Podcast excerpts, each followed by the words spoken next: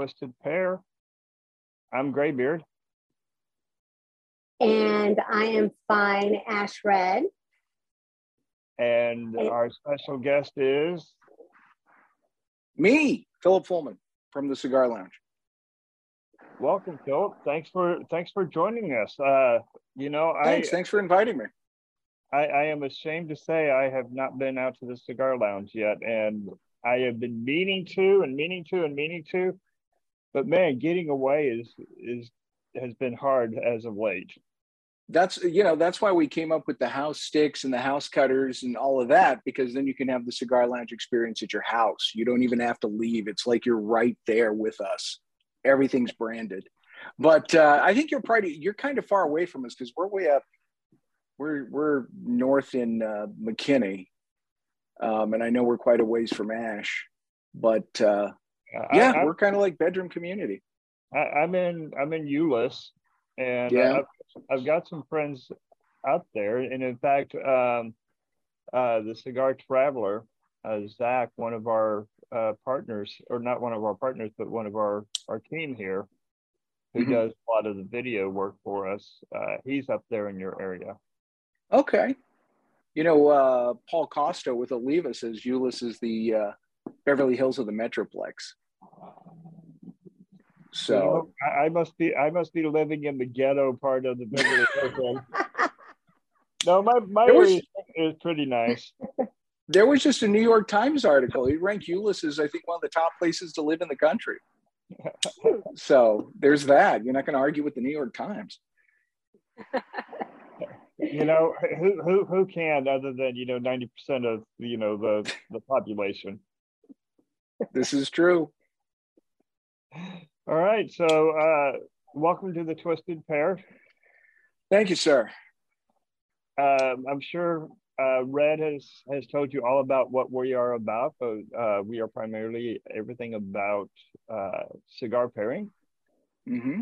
And so I'm going to kick this off and just talk a little bit about what, or actually announce what I'm pairing. So I am going to be pairing the Alma Fuerte, the 660.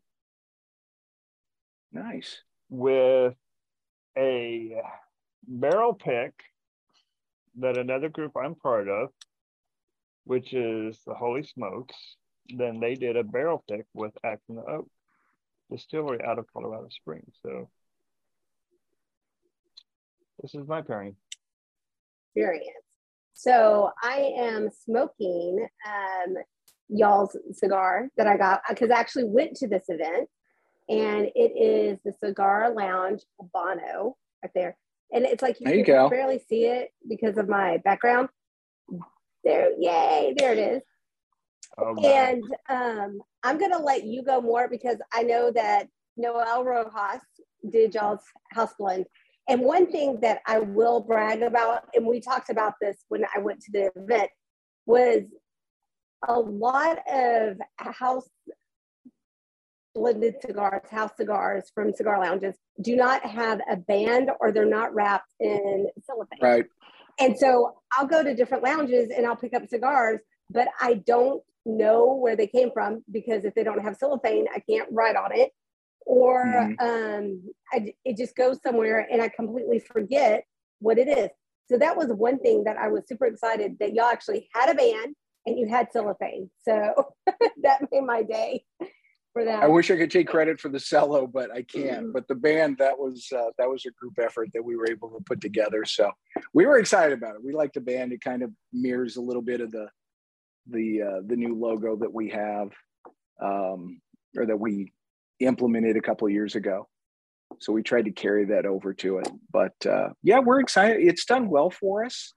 And uh, it was great to have uh, to partner with Noel on that because just uh, Noel's a great guy anyway, mm-hmm. but the man knows his tobacco.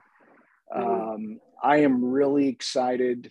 Um, I think Ash, you've uh, you've got a, a, chance to to try what he has coming out later this year. Um, I know I have, uh, and it is fantastic. I, my guess is it's going to be somebody's cigar of the year. It's oh, it's oh, yeah. that good and uh, so being able to partner with Noel was great for us. and right. uh, we uh, we asked for something that was going to be medium body because we wanted to appeal to the most amount of customers, the most amount of smokers. But at the same time, we also know that some guys they don't want a light smoke; they want to be able to taste it. So that's the great thing with the binder and filler he used. Um, you're going to get that f- full flavor, but not necessarily mm-hmm. that full body. And it's kind of like a little tasting experience for the customer because mm-hmm.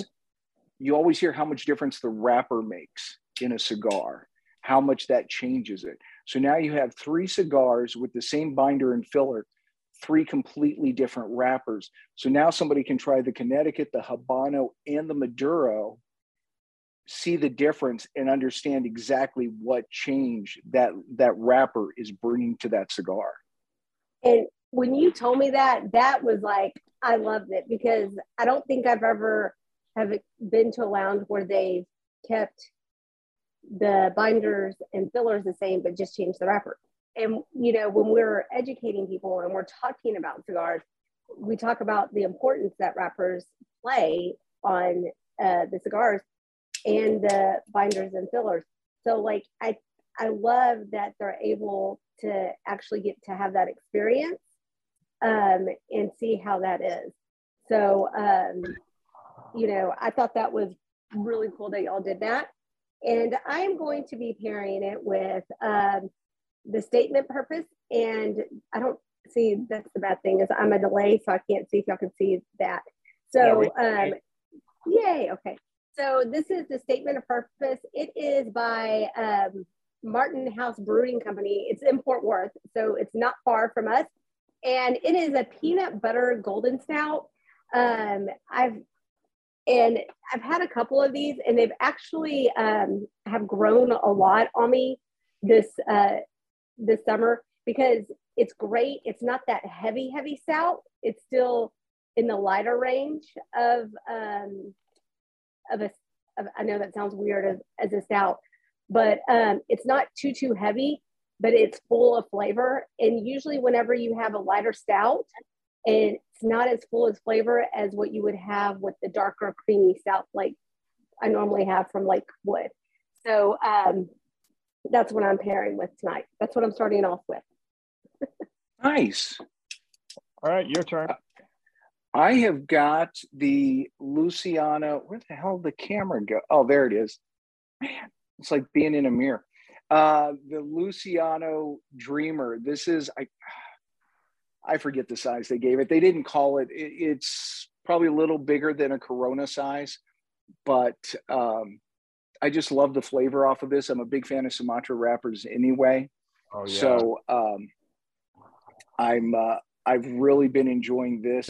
So I have got the Luciano Dreamer along with a cup of coffee because I uh, I predominantly drink coffee. I've got the uh, San Pellegrino because you've got to hydrate and uh, it's like water but a little fun. So since I'm limited to coffee, I try to at least make the water experience a little fun. Well, you know, you, you can't you can never go wrong with coffee. You know, it's um, I tell people because they asked me when I started drinking it, I was actually five, and that's that's the God's honest truth. My mom used it as uh, Ritalin for me. Mm-hmm. She figured it would have the same effect. So, um, yeah, the two big loves of my life: cigars and coffee. Which they're great loves. Yes, they are. Indeed. Yeah. Never had any issues. so um, what one of the things that you know that we talked about was because um, you manage y'all actually have two i don't shops lounges because i'm, I'm going to say something and, yeah the reason i say that and i laugh about it and, and you know exactly where i'm going is because the name is the cigar lounge. So i went up to plano expecting um, i went in beautiful shop, great selection. I mean, big humidor, phenomenal. It was missing something. It was missing something. And I'm like, okay, where can I smoke? And that's when y'all told me about the city ordinances saying that you couldn't smoke inside a Plano. Yeah. Is that yeah? That yeah, it's uh because we're not standalone, we can't smoke at the Plano shop. Um, whether you know, depending upon your tolerance for weather or what the weather is, we do have uh, outside table, which I refer to as our 24 hour lounge, the only one in the DFW area. So you can always go up there. Two o'clock, you can go just drive, sit outside the shop, and and smoke a cigar. But uh, you're not the only one who's had that. We've uh, it's been brought up several times, but uh, yeah, uh, no, no. You know, no I had to give you a hard one. Time. No, I. We have customers come in because there's an apart, uh, not an apartment. There's a hotel nearby, so people look us up and they'll come by and they'll be like, you know, where's the lounge? It's like, ah, I, I, I wish there was something we could add to it to mm-hmm. differentiate a little bit to let people know, hey, we we don't actually have a lounge here, but you know that is the corporate name, and so that that was the decision. Well, High above my pay grade. That that would make that would make sense on why you know there's there's not many cigar shops, cigar lounges that's actually in Plano proper. They're in Frisco, mm-hmm. they're in McKinney, they're in Richardson, they're in Little Elm, they're in all mm-hmm. of the little the the towns that surround Plano, but not actually inside Plano. Exactly. And, you know, we got lucky in McKinney because when McKinney made the change to their smoking ordinance, however long ago that was, they grand they grandfathered in or they still allowed you to be like in a strip center or to have neighbors and and be able to smoke. But Plano said no dice on it. So yeah, if we were standalone, we'd be okay. But, but y'all uh, do have that beautiful, like as you said in McKinney, it is absolutely we gorgeous, do, and it's not far from your Plano. No, it's not. It's it's not. Um, Virginia and Stonebridge. Um, it's really a good area because there's so much traffic that comes in there. Um, as far as just uh, people going to Subway, people going to grab a sandwich or grocery shopping, they see us there so we'll get some traffic from that. So that's that's nice. We're not quite as tucked away as the Plano shop, but the the the great thing about the Plano shop is it has been there. I'm going to get this 23, maybe 24 years now. Wow. So even though it's kind of tucked in there by itself, it's uh, it's been there a long time. It's actually the first shop I went to when I uh, when I moved to Dallas or Plano rather. So yeah, wow. it's been there a while and and what I love about it is it's the variety. And like, cause I was able to find things that I haven't seen in other shops. And, um, and it, I mean, it was a large selection. So, um, that was one thing I got excited. I was like a kid in the, uh, you know, candy store. And I was like, oh, I haven't seen this one. Other shops don't have this. So I was excited to see some smoke sets, not necessarily around this area that y'all provide at that shop. Well, that's it. I appreciate you guys. I'm going to head on to the cigar lounge because now I'm intrigued. Let me call ahead and I'll get you. I'll get you a seat. Um, get you a discount.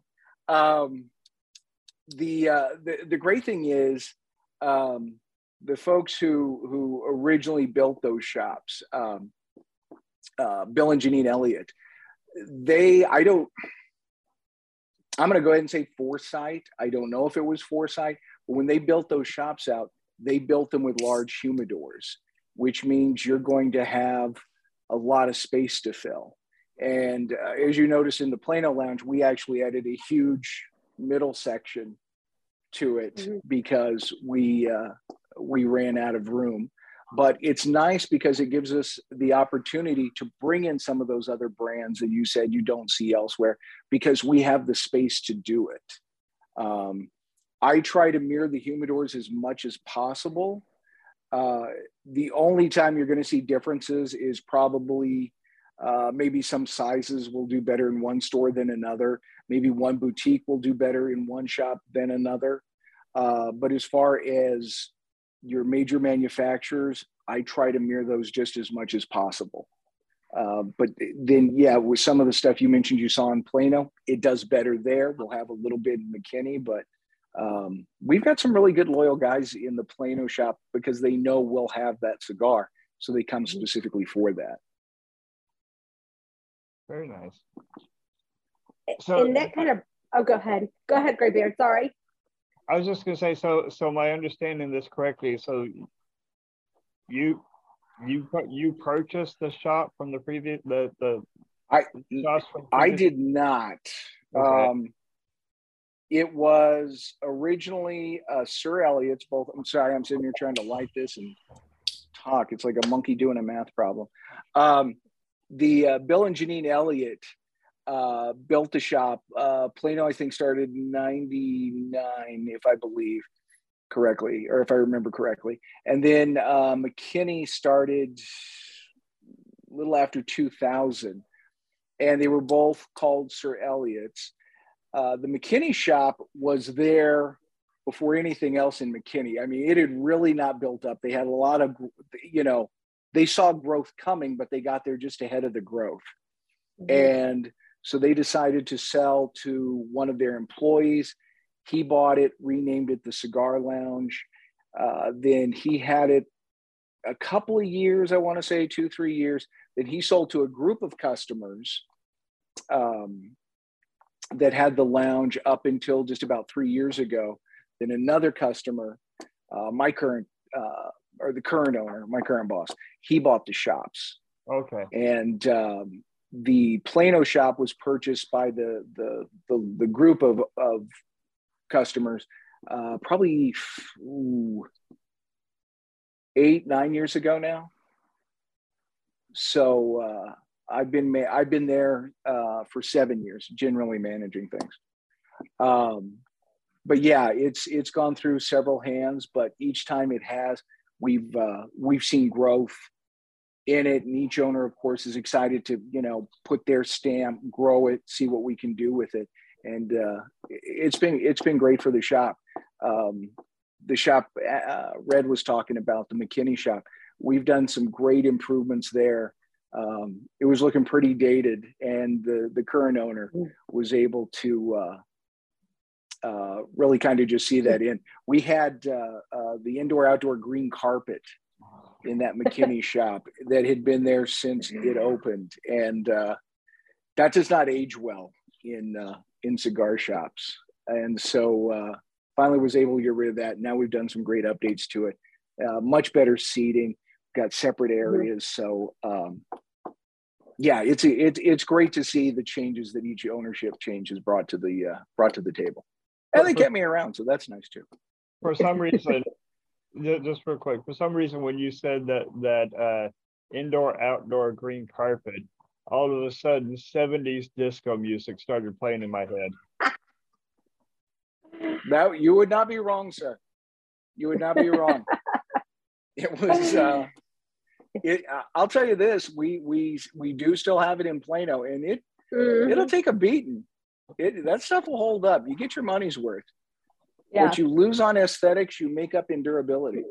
yeah, it's it, it it is definitely when you walk in. And, and the funny thing is, is there's several other cigar lounges that have been around the Metroplex that have that same green carpet. So I'm wondering if they all got together and said, "Hey, let's get this and let's divide it up between these 10 lounges because some of them still have it like in the humidor sections, but they don't have it in the mm-hmm. lounge section or it's in one section.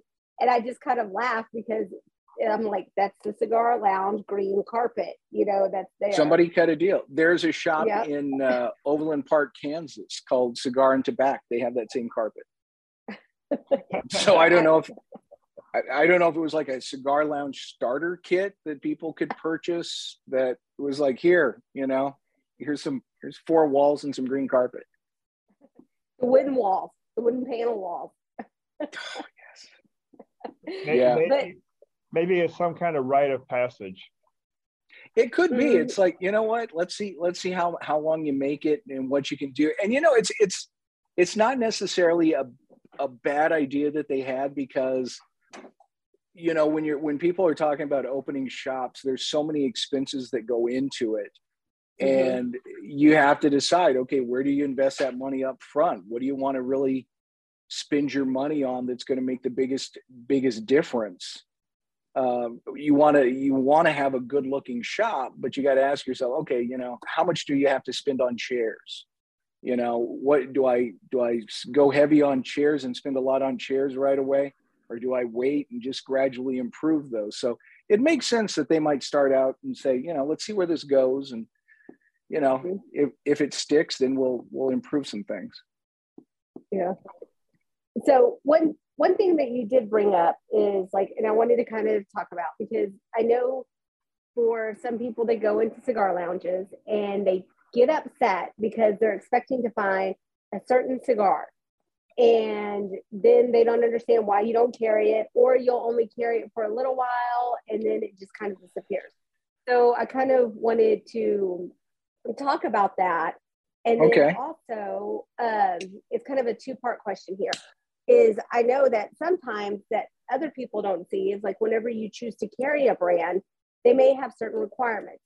So if you could kind of expound on that, because I know that some it's I didn't know that for the longest time until you know I started having friends who had lounges in this industry, and then when I found out that there were certain requirements, I was like, holy cow! There's a lot more to managing a cigar lounge than what the customer, everyday my customer might you know realize you are now light years ahead in your and uh and taking one more step towards having your own lounge because you've just you've just nailed the uh the important part yeah it's not it's not everything that the the customer sees.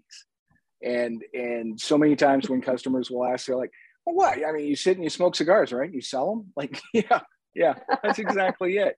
Um, they don't see that back end stuff. And like you said there's a lot of things that go into it that uh, that they don't understand. And and sometimes with cigars, when we don't have them, it could simply be because uh, we're out, and mm-hmm. you you run out because um, you know maybe the order was late, maybe you didn't get the order in on time. I mean, yeah, that mm-hmm. happens. Sometimes you don't get the order in on time, and it went faster than it did. That'll happen a lot of times. You have mm-hmm. something that's selling regularly and you kind of have a pattern to it. You have a rhythm and you know, okay, every so often I'm going to have to order this many boxes. Um, and just this week in Plano, for example, we we ran out of a cigar, and it was because somebody found it, they liked it, it became their favorite, and they bought our last two boxes. Well, that was that that threw my ordering cycle off because it was like I I didn't need these but now I do because somebody's going to start mm-hmm. buying them by the box. So mm-hmm. that that will happen, um, and it's that's not a bad problem to have at all. um, other high class problems. Exactly, exactly. Um, you know, other times it can be that it's something that we've carried and a couple of guys liked it, but it just didn't move like we wanted it to. Uh, it just didn't get the traction and so you have to look at, okay, this space, it's taking up this space. I need this space to make me money. Can I bring in another cigar to that will move better? That the customers will gravitate to more. Doesn't mean it was a bad cigar. Doesn't mean that you know we made a mistake by carrying it. It just means that the customers, you know, tried it and maybe moved on to something else. And you run into that a lot with boutique cigars with your with your uh, uh, big manufacturers. People are always going to want those. They want Oliva, they want Fuente, they want Padron. You never have to worry about, you know, are are are we going to have too much of this? People will buy those, but when you find these newer brands, sometimes people gravitate to them, and it's the flavor of the month. Um, you know, like the same with a lot of craft beers. Boy, it does well for for mm-hmm. a while, and then people are like, "Well, what's the next new thing?" and then that kind of gets lost so you have to judge okay does this come back does this stay does it have does it have the the staying power that we need so sometimes that happens um, and you know sometimes again it can be just one guy going well i really like that cigar like well that's great but you buy one cigar every six weeks i can't really justify putting one box in here for you to come in and be the only guy to buy one every six weeks. I got, mm-hmm. you know, I have to think. Now, conversely, if you want to buy the box at a time, well, we can get you a box and sell it to you. But I'm not gonna. I can't. We can't function as somebody's humidor. Right. In that case, that you state that because when I was in when I was in retail and I was in marketing in retail, every shelf space had a value that mm-hmm. was associated to it and you had you know that with that value you had an investment on it and you had to see your roi within that particular shelf space yes. and even on the end caps and and and the, the display so i can see what you're saying on that when especially mm-hmm. boutiques to where you've got to understand that that boutique and and red and i we have our leaf and grain we have our own cigar as well and mm-hmm. it takes up shelf space at at the underground and so I, I get it if it's not selling then that's loss of revenue for that space my, my, yes. my question is what are as a as a manager as a retailer in in this in with a humidor uh, how do you approach mitigating that or handling that while you're still mm-hmm. trying to bring boutiques in and offer a variety outside of your your top four your top five you know it's there are so many boutiques out there i think you could probably fill a humidor size with just the boutiques that we know of and that we probably haven't heard of. Um, sometimes, David, what it means is you're going to keep that line, but maybe instead of five blends, you're gonna you're gonna maybe cut that back to two blends that move because you want to keep that uh, that that manufacturer in the shop because that particular blend uh, from them does well. Um, but it's also trying to figure out is there do i have something to replace it? Is something going do i have something right now that i can put in its place that will do better?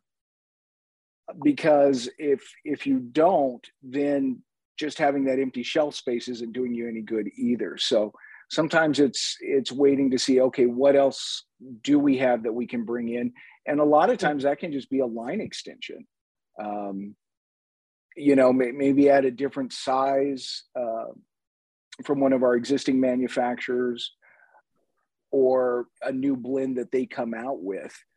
But it really is um, it's a game of Tetris. It's it's just that constant moving. And mm-hmm. I think part of it too is realizing what boutiques to put in. And, and again, all of cigar smoking is subjective.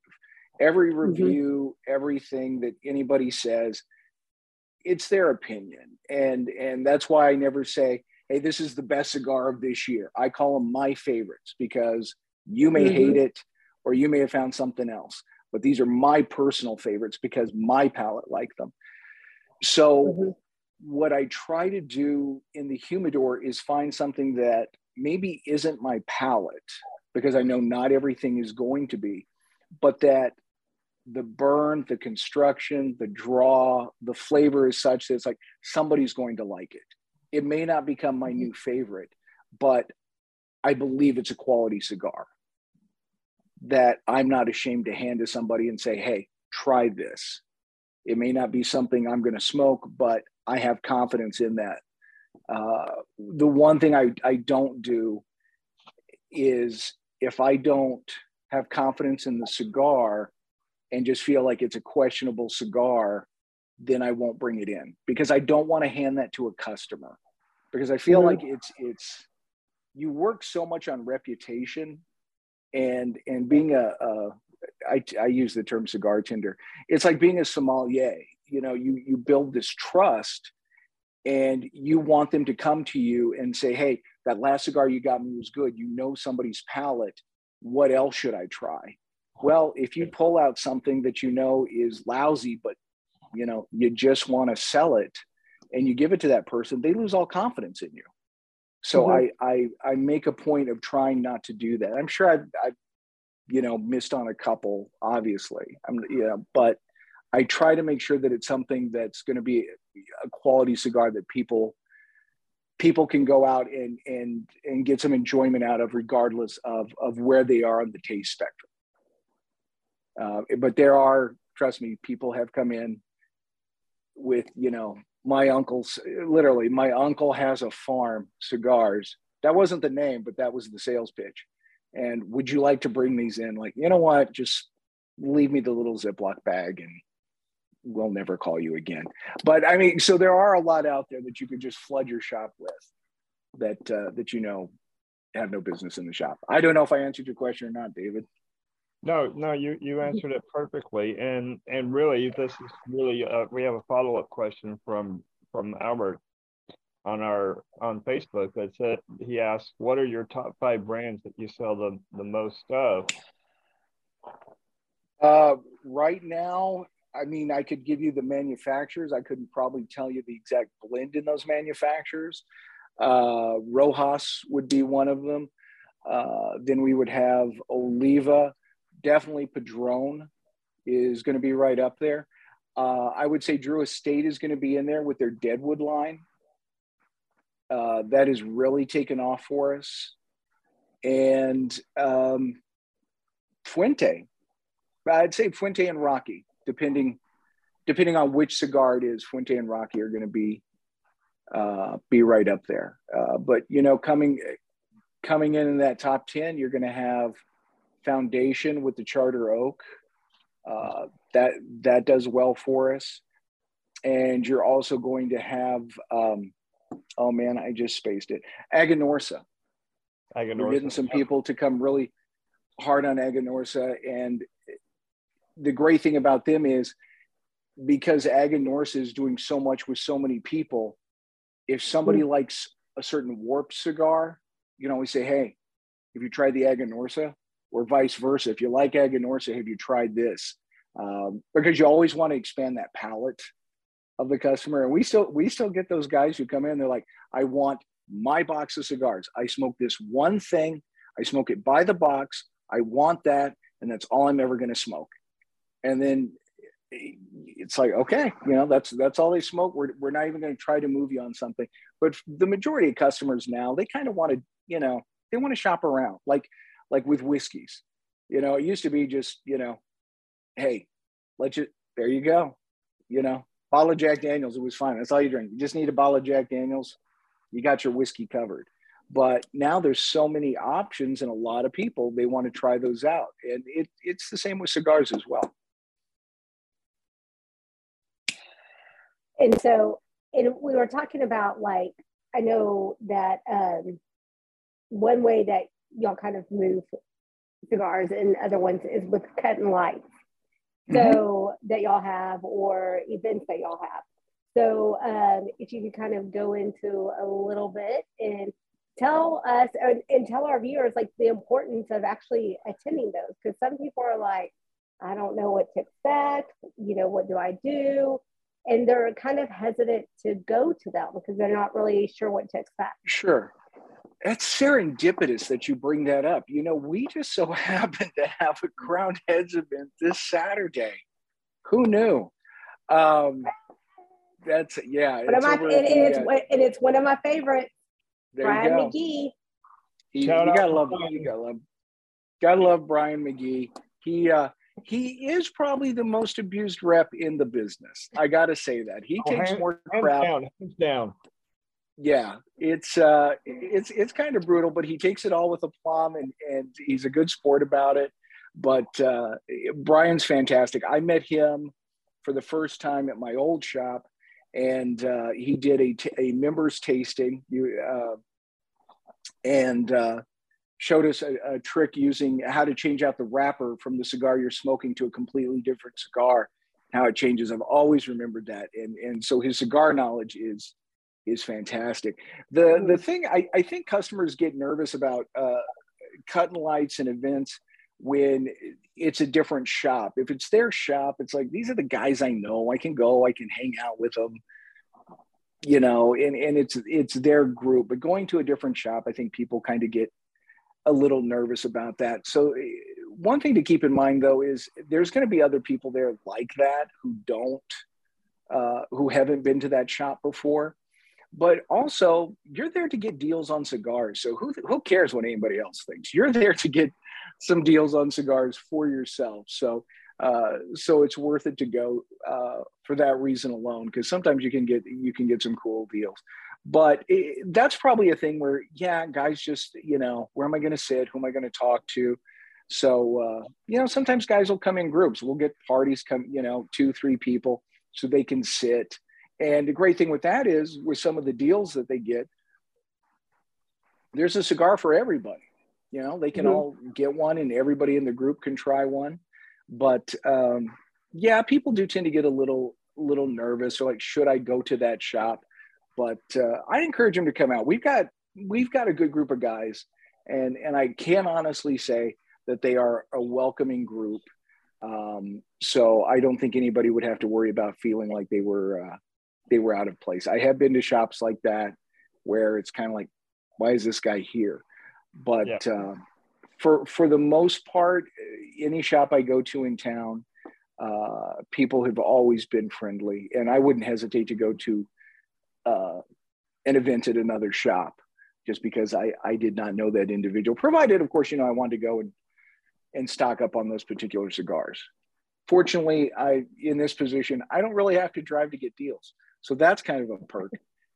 But yeah. um, it was funny because I went and it was my first time to your shop, and the, and, and the guys were welcoming, you know, and and of course you were very welcoming. But it was a Rojas event, and I was like, man, I love Rojas. I'm gonna get in on this deal, and I ended up winning, like I want to say over 15, That's right, 20 you did. cigars. Yeah, yeah, you made a haul. I did. I like cleaned where all was, out. Where was I during this event? Because we're supposed to go to these events together, Red. Well, where I didn't even know. It was a surprise. Like I went, I went out to do a shop stop at the Plano, and I did a shop stop, um, and I recorded y'all's uh, humidor. So if y'all look on my Instagram, there is a shop stop of the Cigar Lounge in Plano, and it, it shows the variety of their cigars. And then while I was there, they're like, well, we're having a Rojas event over in McKinney that's not too far. And I'm like, and they said, and Noel's going to be there. And I'm like, well, I have to go and see Noel and give him a hard time. So I went over there and um, loaded up. It was it was nice. I was supposed to go to two other shops. I was supposed to go to two other sh- stop shop, but uh, y'all kind of took my whole entire evening. See, because we're that friendly. We we are we are absolutely that nice. We uh we try it. You know, it's an interesting shop because having having worked at another shop and been in a lot of shops, um, these guys they are more. I hate to use the word family because people always make that seem like you know, oh, they're family. It's like, no, you don't know what people's families are like. So um, it may not be a compliment, but they are. Uh, they are people who they are closer, I would say, than in most shops. It is, it mm-hmm. not the hey, these are guys I see in the shop on a daily basis or when I come into the shop, these are my shop friends. These guys maintain friendships well outside the shop to the point of going to graduations, weddings, uh, barbecues, doing many things together just well outside of the shop atmosphere. And that, I think that's kind of unique to us. And it's always been that way. but something about the culture there at that shop uh, uh, fostered that, we, and we uh, it's it's kind of nice to see. We, we, we definitely understand that because you know as you probably know, underground is red in my yes know, stop and underground underground carries that that same type of atmosphere as well. Uh, I I, I kind of want to follow up on something that you had mentioned you know, taking a step back where you had mentioned the, the sommelier, you know, and mm-hmm. how you really know your cigars before you, you know, that the particular cigar before you're going to recommend it because you've got a reputation. Right. And and I am a I am a cigar sommelier, and Red is uh, is finishing up her as well, which is you know essentially the sommelier as well. So we we both get that. How important is it, or can you talk a little bit about that mindset that you have to have and what it takes for you as a retailer to be able to get into that mindset to to understand and how many cigars you have to smoke to really understand that to be able to relay that information over to your customers. Because the sad part is is honestly is that's that's more of a rarity than it is the norm. It is. It, it absolutely is. And and i'm trying to think of how to put it is it is incredibly important I, I will say that they if you don't know what that cigar smokes like, how it tastes, you cannot recommend it to somebody. You can't just look at it and guess and assume this this is what that person wants. One of the most important things to ask people, I think, is what do you normally smoke? Mm-hmm. Because that's going to give me a base of, you know, where's your wheelhouse? Because if I know that and they're like, you know, I smoke, um, you know, whatever Maduros, well, then you don't even bring up Connecticut's. Um, so you've got to have that as a starting point. And then you've got to be able to know, okay, I've smoked this. This would fit in that basic profile this person gave me. They smoke X. This is going to be in that same amount of body, um, but it's going to have a different flavor but they still like that amount of body with it. Or they smoke something that's going to have a sweeter wrapper, maybe a Sumatra. Okay, so maybe you could get them to try a Corojo at that point. Mm-hmm. Um, finding finding something that's gonna that's going to not totally just be the opposite of their palate. So if you don't smoke that cigar, you really have no point of reference for that. So that is incredibly important. The the knowledge that you're talking about with the the leaf and the aging and and I love studying that stuff kind of the the the, the digging down deep the nerdy stuff about cigars. Mm-hmm. I love learning that. And and uh, two people I've talked to uh, um, Justo Eiroa and uh, uh, oh Jose Blanco learned so mm-hmm. much information from them, things that I've been able to use when talking to customers in the humidor. But the thing is, it's practical uh, knowledge because when a customer comes in, they just want to know, will I like this? You know, mm-hmm. will I like this? And so you need to understand, okay, it's it's medium body, it's got a sweeter leaf, good construct. Okay, you know, it's going to get a little spicy on them. Maybe they don't like the white pepper won't work for them. I'm going to have to go with something else. That's important to know. But sometimes, and I have seen it happen, a customer will ask, Will I like this? And 10 minutes later, the, the cigar tender's still talking about the factory and the type of leaf that's in it. And the customer at this point is like, I, I don't know what the hell he's talking about. What do you, yeah. I don't know. What's a polone? I, uh, you know, I just want to know if I'm going to enjoy this after my burger. You're sitting here telling me how, how long it was aged and what they did to it. I, this means nothing. So it's good mm-hmm. to have that information, but you can't always throw all that at the customer because it's just going to, it doesn't answer their, their question. Um, you know, it just depends on their amount of knowledge and what they want to know about the cigar. I've often found that what you know about the cigar, hey, it's a medium body. It's going to take you this long to smoke. It's going to have a little bit drier, uh, drier uh, feel on the palate to it. Uh, you're going to get a little bit of uh, earthiness to it. That makes sense to them. They can process that. And that's the stuff they want to know that's going to help the buying decision. Um, so it, it is important, David. You've got to know those cigars, and if, and if the guys in the shops aren't smoking them, they can't answer those questions. And the rest of it, eh, that's fun stuff to know because then that makes us better at our job. But mm-hmm. sometimes throwing that at the customer, it's just it, it just it, it, they don't they don't know what to do. The humidor is intimidating enough because we've mm-hmm. had so many people come and go. you've got so many cigars. I I don't even know where to start and then if you start throwing all this other stuff at them they're like i i don't know i should have you know they they, they can't process it you got to kind of narrow that down for them it's like going to the cookie aisle it can be it can be difficult i love that going to cookie aisle yeah absolutely I, I, I do have. I use cookies for a lot of analogies. they just work out well. Well, and, it, and it's good in this industry. And I do have a follow up, but I don't want to hog this particular line. So, Red, go ahead. No, no. Oh no, I'll, go I'll go with your. I'm going to say this, and then you can go with your follow up because I was actually when I went back to y'all's lounge.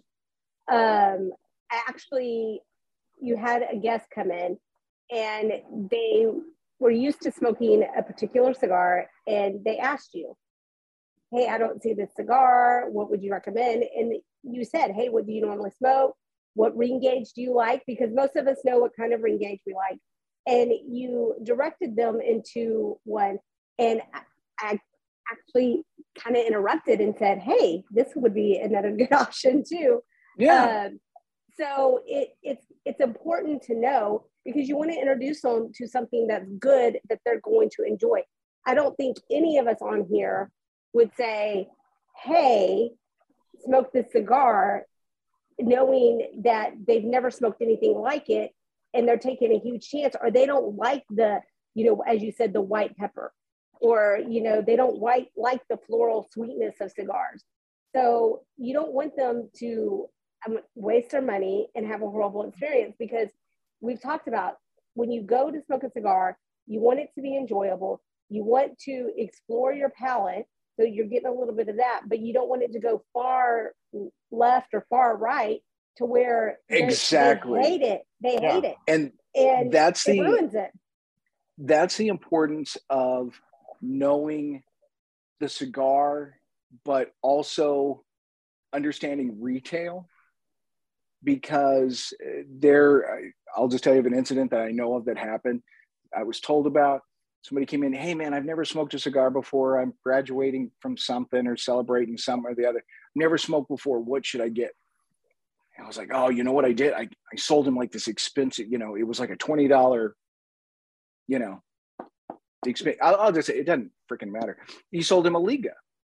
Mm-hmm. And I'm like, that was, I'm like, he's never smoked before. No. He's like, no, but you know, hey, he bought the Liga. I'm like, mm, no. he's never coming back. He's like, yeah, but I got like 20 bucks. I'm like, yeah, we could have made 500 off this guy if he would have become a smoker because that's not that's not something I would ever start somebody off on like, oh, you'd like to try to get into smoking? Here, let's get this powerhouse on you because no. it is, it's going to knock him on his butt and it's not mm-hmm. going to be enjoyable. It's better. And he's going to be sick. Start, yeah.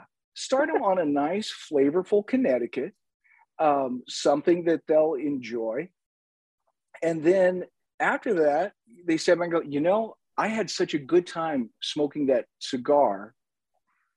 Wonder what other cigars there are. I'll go back to mm-hmm. that same shop and ask them again for another mm-hmm. recommendation. And so right. it's all about building that clientele. It's not just you you want a guy who's in and out. You want somebody who who will become a client mm-hmm. and and you can build that with so that's that's something important that that we try to do I, I think both, both your statement and, and Red's Red's line actually builds up my follow up even better. Yay! nice. A, a, couple couple of key things on it, and here Leaf and Grain, we, we take we take the the education, the teaching, the pairings uh, as as a friend of ours has described it, which just fits so perfectly to the next level. So so we'll we'll talk about the leaves. We'll talk about the seeds and and the terroir and and the region of, of where they're grown from. And so my question is going to be around at, at what point in time do you do you educate your your tenders as what you say um, you you encourage them you tell them okay I, I need you to learn the next level on these to know that that just because it's a maduro leaf that's just a color and that that actually has nothing to do with the strength with of the body of the cigar. Exactly. Connecticut doesn't mean it's going to be a light you know a a light bold you know and that's a term that we're trying to get out more is stop talking about cigars embodied and strength start talking yes I I completely concur with that because so many people come in and go, I want a full bodied cigar. I want something full bodied. And I will always ask them, do you want full body so you get the shakes and it kicks you in the head? Or do you want something full flavor that you can taste? And like, oh, I don't want something like that. I just want to taste it. I'm like, okay, you want full flavor. You don't yeah. want full body. They're two completely mm-hmm. different things. If you want full body, we can do that. And there's people who like that. But uh, yeah, they, he agrees with that. He agrees difference. with us. Yeah, yeah I'm excited. It's, Sorry. it's a huge difference because you know you can sit there and give somebody a full bodied cigar and they're like, "What the hell was that?" It's like you said full mm-hmm. body. And it's like, no, that's not what I meant. So it's understanding that hey, maybe because we know the term doesn't mean the customer understands the term or is using the right term in the right way. Mm-hmm. So that's something we have to understand. And honestly, Dave, to your to your question, it's a matter of just telling them you got to get in there and smoke. You know, you've got to try these things, especially the new stuff that comes out, because this is the stuff that people are going to be asking about. It's you've got to do that. There's magazines in the shop. Read those. Um, get your information from there. I'm not going to make you give me a breakdown of the region of Nicaragua this came from in the soil compound, but I want you to be able to talk knowledgeable to a customer and be like, "Hey, yeah, you know, it's kind of a it's a lighter cigar. I don't know that you'd like this." Because when I smoked it, it was like they need to have that. So it's it's a matter of while you're here, since you're going to be smoking, smoke something you haven't tried. This is not this is not the time in, in, in the shop to be smoking your favorites. You need to be expanding it so that right. you tried everything in the humidor so that you can speak uh, speak with some knowledge on it. Or as your as your tobacconist, you know, educate your your tobacconists need to be educated to the point that if someone walks in and says, you know, I don't know what kind of cigar it was that I was smoking, I, I can't tell you anything about it but I but I know that I, I was getting like like a creamy coffee type note. Yes. So it was very it was very creamy. It was very smooth. It, it was, you know, it reminded me of my morning coffee with my with my breakfast.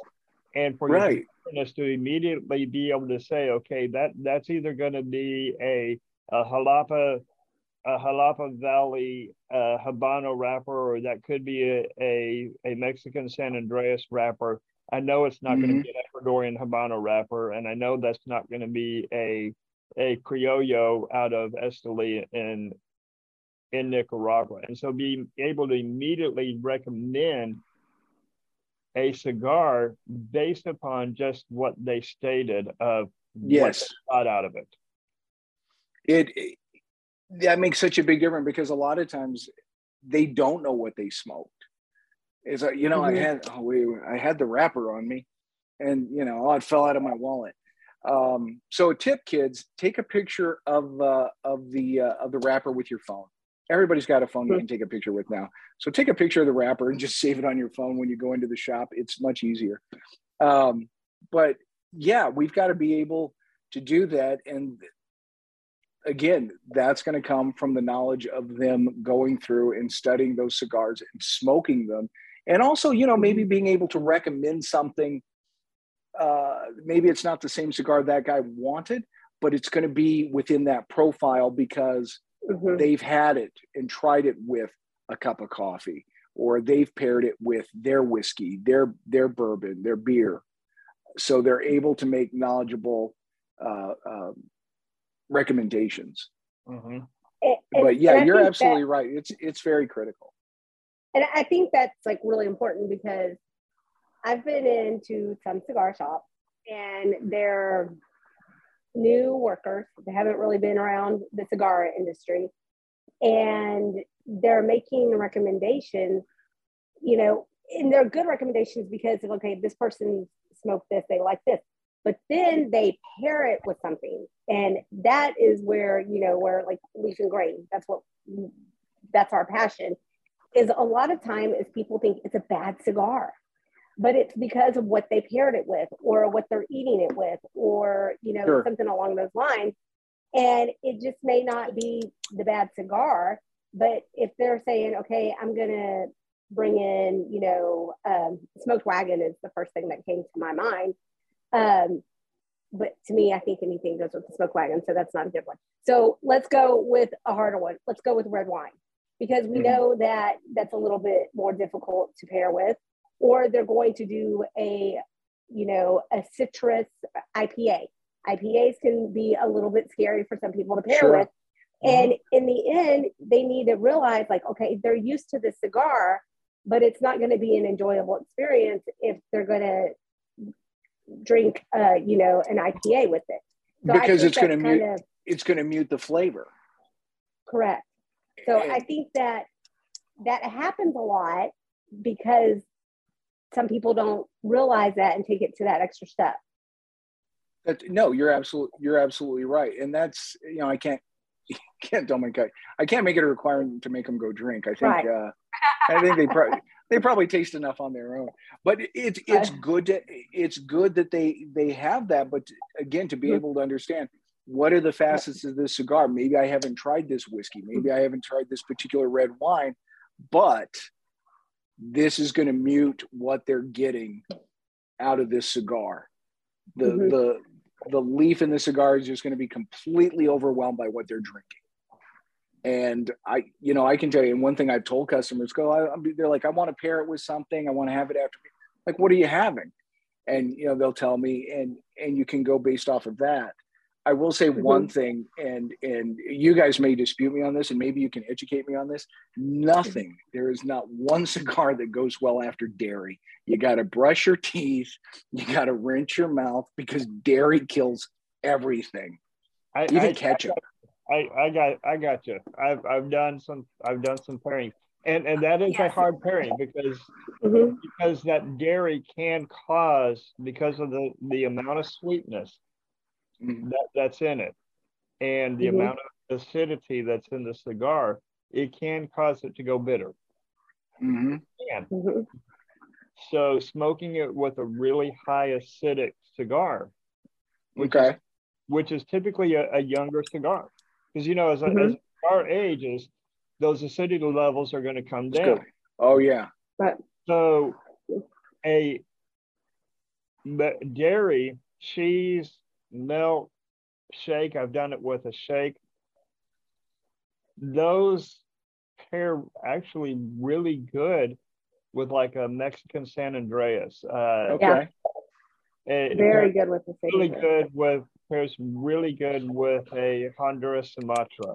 Uh, pairs mm-hmm. really good with a, a Nicaraguan Habano, and, and a lot of Nicaraguan Habanos okay. come, come from Jalapa Jalapa Valley, where because of its lower uh, lower elevations and much more uh, um, you know much much different types of soil. The the word that mm-hmm. I was mm-hmm. for just escaped me you get a lot more of the creaminess. So that creaminess naturally okay.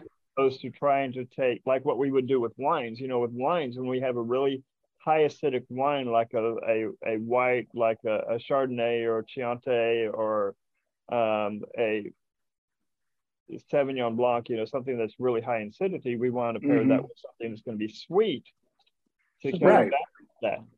Okay. Necessarily want to do that when it comes to dairy because of how the dairy interacts with it. If that makes sense. Right. It does because uh, I've always I've always found dairy it because it coats the tongue so much mm-hmm. and yeah. tends to just stay on the palate that it kind of mutes and just changes the flavor. Well, so that that Albert, that was Albert always the difficulty I found with it. Yeah, Albert Albert says it clogs your pores too, and and it's absolutely right. It's true, when and the, and it's not good on the sinuses either. No, when I'm pairing with dairy, I always go from the cigar to the drink. I don't go drink to cigar. Okay. So that makes sense. And then, well, and then here's another thing: is like a lot of um, conversation has been about, you know, the prices of cigars going up. Yes. And taxes and things like that. So um, here, here is my thing: is when you're managing it and I know tax each state is different for their taxes, and each state requires a different thing. So I know, like Texas, you have to do your state tax differently than your federal tax, and then you have to calculate all of that mm-hmm. stuff behind it. So, um, a lot of people are they don't really get that. So can you kind of a little bit explain like the taxes in the cigar industry? Because and especially at shops because it, most of the times you see that increase it's coming from the manufacturer. And and people want to the first thing is it's like well you know you guys are raising prices. It's like well you know i'm sure it's your business when the cost of of supplies went up you didn't take the hit on that. You had to raise the prices because the cost of making those goods went up. And the one thing and i think you guys you guys understand this eh, because of the way you talk about the the, the tobacco. One thing that's lost on a lot of customers it's an agricultural product. There's mm-hmm. not some factory with a machine that can just knock out pieces and widgets you know and then just turn the knob and now you've got more widgets to meet the demand. It's it's an agricultural product. When it freezes in florida you see things in the news like hey guess what? Your orange juice is going up. Hey they just mm-hmm. had a problem in mexico. Guess what? Avocados are going through the roof and there's not going to be that many. And people are like oh yeah okay yeah avocados yeah, mm-hmm. can't get as many. They're more expensive. You tell them hey you know what? There was a uh, they there was a, a low uh, crop on broadleaf, so it's hard to get broadleaf. Well, why the hell can't you get them? Well, again, because the manufacturers don't have the leaf to do it, and they're going to have to wait. Now, they could go back to the the cigar boom model and be like, "Hey, as soon as it's rolled, it's yours," and mm-hmm. they're not going to like that cigar because no, it's not going to be the same cigar because it, it has to age properly and you want that same leaf. And are there times when other leaves are substituted?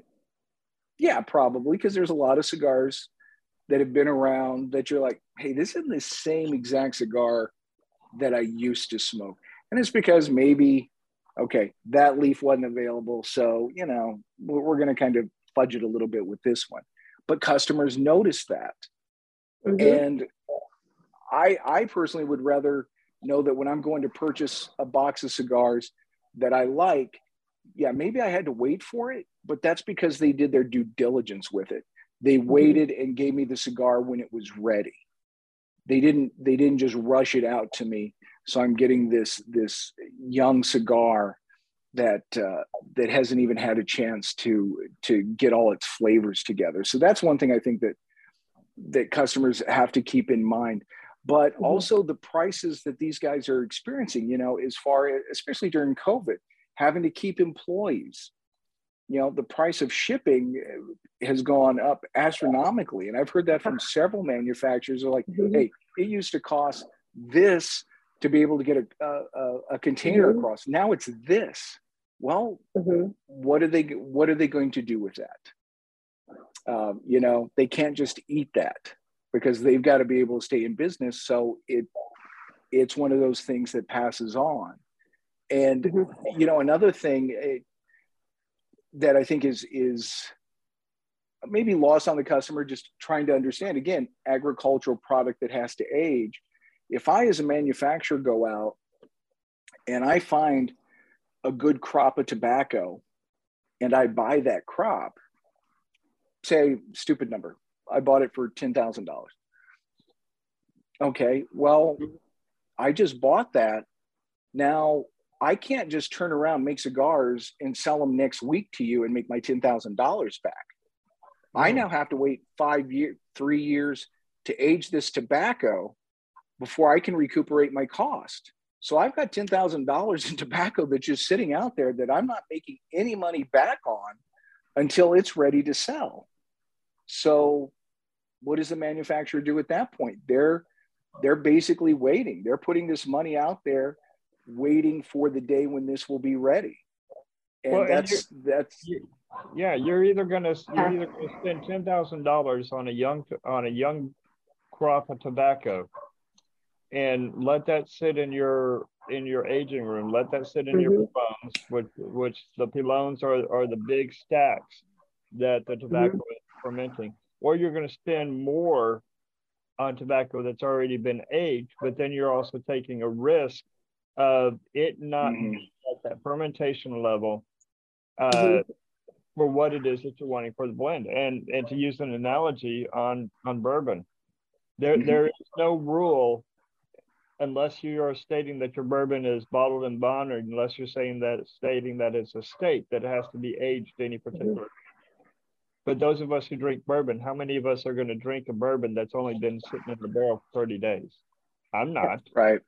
You know, I, you know one that I'm going to, you know, and so your whiskey manufacturers, they're either going to spend a lot of money on sourcing some juice that has the age statement that they're looking for, that has a mm-hmm. profile that they're looking for, and bringing it in and bottling it and selling that for $90 a bottle, or they're going to let it sit, let it age, and that's costing them money because now it's taking up space and they're not getting exactly. and if they're not getting a, a revenue stream on it just yet. And you know one thing and i i just learned this within the last few years uh, about what angel an angel share was i had no idea that you know you you lose part of your alcohol yeah. as it's aging I was like, mm-hmm. wait, what? So I start out with this much, but then by the time it's done, I have this much. It's like, so you're actually losing product. That would be like saying, hey, I rolled Churchill mm-hmm. cigars, but by the time they're aged properly, they're Toros. You know, like exactly. you're, you're, you're losing something. Exactly. There. And so that's something I, you know, I never thought about, but I thought that's wild mm-hmm. that, you know, they've actually got to figure that, that into it when, when mm-hmm. they're doing it. Right. Um, and, and that's why we always say there's science behind the cigars, there's science behind the bourbon, there's science behind the, the beers, coffee. I mean, it's it's things that we don't really think about because we're just enjoying it and we want it. And sure. we're in a society that we want things immediately because we're used to getting that yes. instant gratification. And with what we're enjoying with cigars and you know the whiskeys and the craft beers and the coffees is sometimes if you want the best and you want it to be better, more flavorful, then you're going to have to wait. And I think that sometimes as a consumer, we either don't know or we forget that because we're just like, I really want this cigar. Why don't you have it? You know, and we get impatient for it. But then when we smoke it, what later we're like, oh, it was so worth it, you know? Well, and you know, it's kind of it goes to the same with food. You know, it's the convenience aspect. Yep. You know, you can go someplace and they're gonna, yeah, they're gonna bring you your steak and shrimp platter, you know, in 10 minutes. And you know, you're in and you're out. Is that gonna be as good as at a restaurant where you have to go wait for them to make your steak? You have an appetizer. Mm-hmm. No, it's not gonna be the same experience. It's not gonna be the same quality. So you understand that going in, like, hey, if I'm sitting in my car listening to the radio and waiting to to tell this magic box what I want for dinner, that's not going to taste as good as something where you actually got out of your car, had to go sit down and have a waiter uh, mm-hmm. take care of you. It's a longer process, but it's not going to be as good. But it's you expedite it but but you under they understand that there's not going to be that quality and i think sometimes again lost on cigars because it's like yeah same thing we're waiting for it to be good and mm-hmm. that's why you saw so many manufacturers go out of business during the yeah. cigar boom because it was just like hey just hell get it out there get it out there they're going to smoke mm-hmm. it get it out there i remember one it was called Me cubana have no clue who made it nothing about it but I really remember enjoying the flavor on it. But I could never get one that could have a draw. And I mean, you know, that that brand's gone now. Mm-hmm. And yeah. you know, maybe that's something that could have stuck around. But you look at the people who did it right, Padron, Fuente, yeah, they're still around, but these were cigars during the boom where people are like, where are they? Why can't I get these? Well, mm-hmm. because yeah. they're gonna they know how to do it right and they're not just in it to make a buck you know they're looking at the long term uh, you know do we want to be in business for a year or do we want to be in business for 50 years and and have a name that represents something so that when people hear that name they know it's quality um, but, but yeah we you know talk, talking about about the big brands and yes you know that they have because they've been doing this for as long as they have they, they have more capital behind them. They have you know more they have the brand behind them to be able to have the longevity through something like like covid. But you the state about how you know we've seen some that will have a particular blend that made their name known and then mm-hmm. because of shortages because of you know natural because this is this is a this is a uh, you know it is it is a farm that that grows this uh, that's that's why cigars are considered a food item mm-hmm. considered in, in the food category but there's a particular brand out there that they have a reputation for changing the blend by substituting particular wrappers or particular fillers or particular binders. And, and one of my, my favorite, I'm, I'm, I'm, I'm going to say the, the name of the cigar without saying the name of the manufacturer, but it's, you know, my, one of my favorite cigars from back mm-hmm. in, you know, 2012, 20 up to 2016 was the Decade. And after 2016, the Decade just did not have the same profile of what it was. And it was because they had to change that. And and a mm-hmm. lot of people don't don't realize that but over a period of time that does come back to hit even them. Sure. Their reputation. It does because people i've had uh, there's one and i won't name them just because you know it's something we sell and it's and it does very well. But i've had many people say this isn't the same cigar what changed like yeah. well i've got guesses but i'm not gonna i'm not gonna tell the customer but it's like there's a lot of things that can go into it maybe mm-hmm. it's your your you know your corporate ceo going hey we got to sell more of these push them out mm-hmm. yeah. that can happen but customers will notice hey this burns a little wonky it never used to yeah. do that or you mm-hmm. know what this doesn't taste the same why is that yeah and you know that it's like yeah okay this isn't exactly the same cigar that it was but because it has that name people aren't going to make that change. Right. And i get that manufacturers would be hesitant to say hey it's the brand new or it's the tweaked or the 2.0 because they've got that name recognition that that's built into it that's really helping right. sell the cigar. But yeah it's it's disappointing to customers when they're like okay this isn't this isn't what i thought it was. And, and or, or this isn't what i remember it to be yeah, exactly. Exactly. That's the key point there. It's not what I remember mm-hmm. because the decade is still a really good cigar. Mm-hmm. It's not what it was. And and mm-hmm. one of the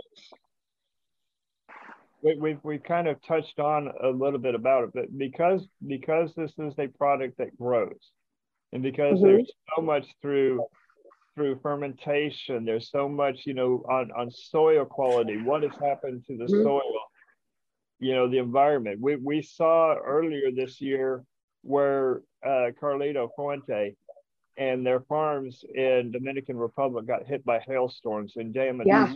much product. And so mm-hmm.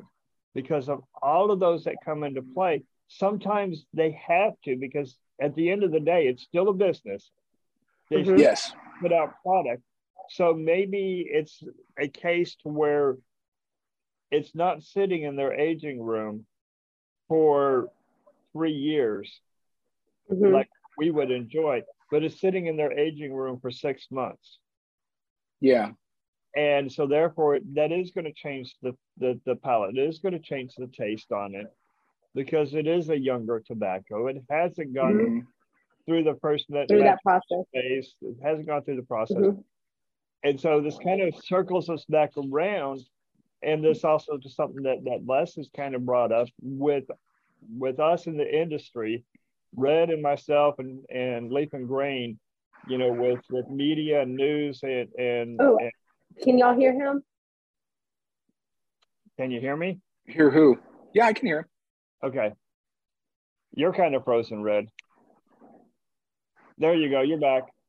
Okay. I was like, what happened? And it looks You're like I'm frozen. So we have to educate our, our, our employees to, to know, to be able to recommend, okay, yes, this is a, this is a good cigar, but I recommend you letting it sit in your humidor for another three yes. months before you before you smoke it. I let I recommend you okay dry box this for a couple of days and then put it in your humidor and smoke it mm-hmm. smoke it in a couple of weeks and be able to recognize that based upon when you get the cigar in and just yeah it would be great if we could, if we didn't have to put stuff on the shelf you know yeah. if we could if yeah. we could sit and just hold it and and be like hey we let it sit another month for you but unfortunately we we can't. Um yeah. but there there are that is that is the case. And there are you know there are people that we will that we will talk to and even customers who know that's like hey this is one you got to age. Uh you know their regular their regular releases that come out and it's like you know what? This is better if you give it some time and there's some that, yeah. that i smoke like that where i'm like you know what i'm going to go ahead and buy this but I know that I'm going to let this sit for a Put year to the side. because it's yeah. going to be it's going to be that much better whatever changes take place. Conversely, then there's those that smoke phenomenal straight out of the box. Yeah. Um, one of those for me was the uh, the Aladino uh, Habano Rothschild. I was with friends when I smoked that, and I will tell you this: we were so excited to try it. UPS had just dropped it off, and we tore into it and, and opened it up and smoked one. And I re- I remember looking at my buddy and going, "Damn, this is good." Because and it, again, it just it hadn't even had a chance, but it just wow, the flavor on that it was like it was good out of the box, and it's only mm-hmm. going to get better, you know, once it gets some humidification to it. But that there are those cigars. Um, mm-hmm. I remember, you know, the, the street taco when when Noel was coming out with that, and uh, he gave some. Uh, we were I was with some other reps at the time, and even you know, there's just that look around the room where everybody's looking at each other like, "Are you? Are you like?" Damn, dude! Like you're all just kind of acknowledging, yeah, this is going to be a yeah. Yep. Because you yeah. because you know uh, what you got. And then, you know, then there's some that you just look at the band and you're like, ah, man.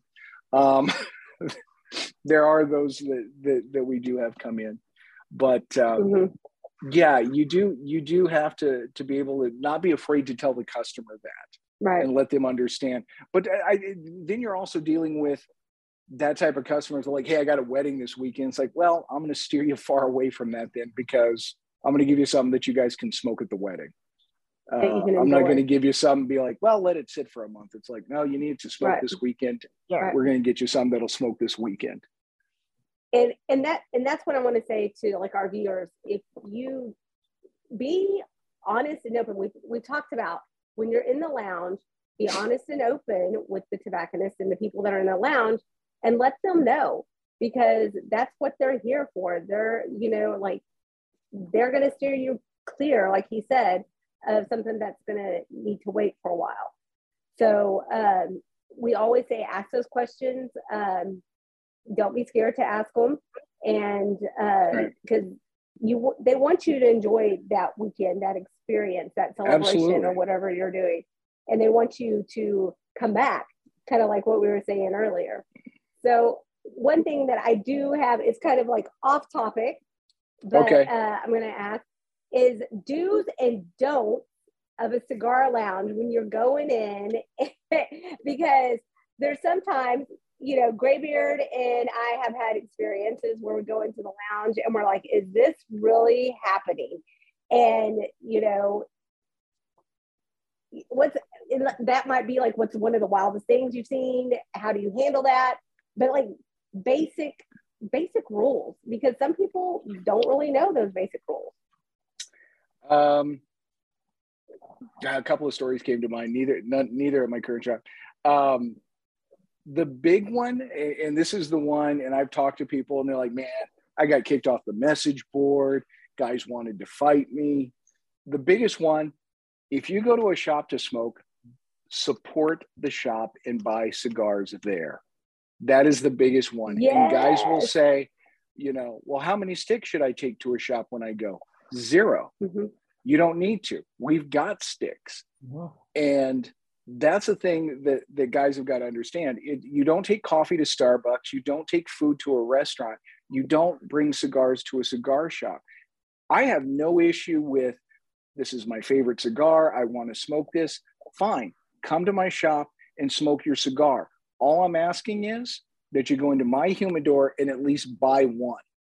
If you're going to sit and smoke yours, enjoy it, but buy one from me because all of this costs money. The electricity, the you know the coffee you're drinking the soda the lights we've got to pay you know you're, you're paying for all of this stuff and guys will say well i can get it cheaper online. Well smoke online.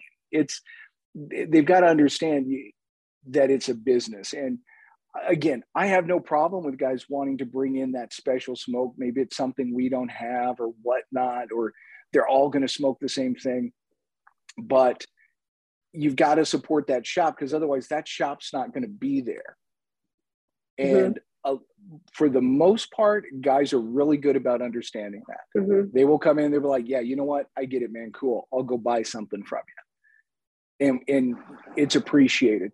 There are people who want to fight you and argue about it the whole time. And, you know, you have to be like, look, uh, you know, either go buy something or, or leave because I have customers who can take up these mm-hmm. seats. And that did happen in a previous shop an entire fraternity came in to watch the NFL draft, and three guys smoked cigars. And they wanted to take up the entire lounge and not smoke cigars. I will tell you this every one of them bought a cigar. It was a long night, uh, but they, they all ended up buying cigars. So that that's probably the biggest one.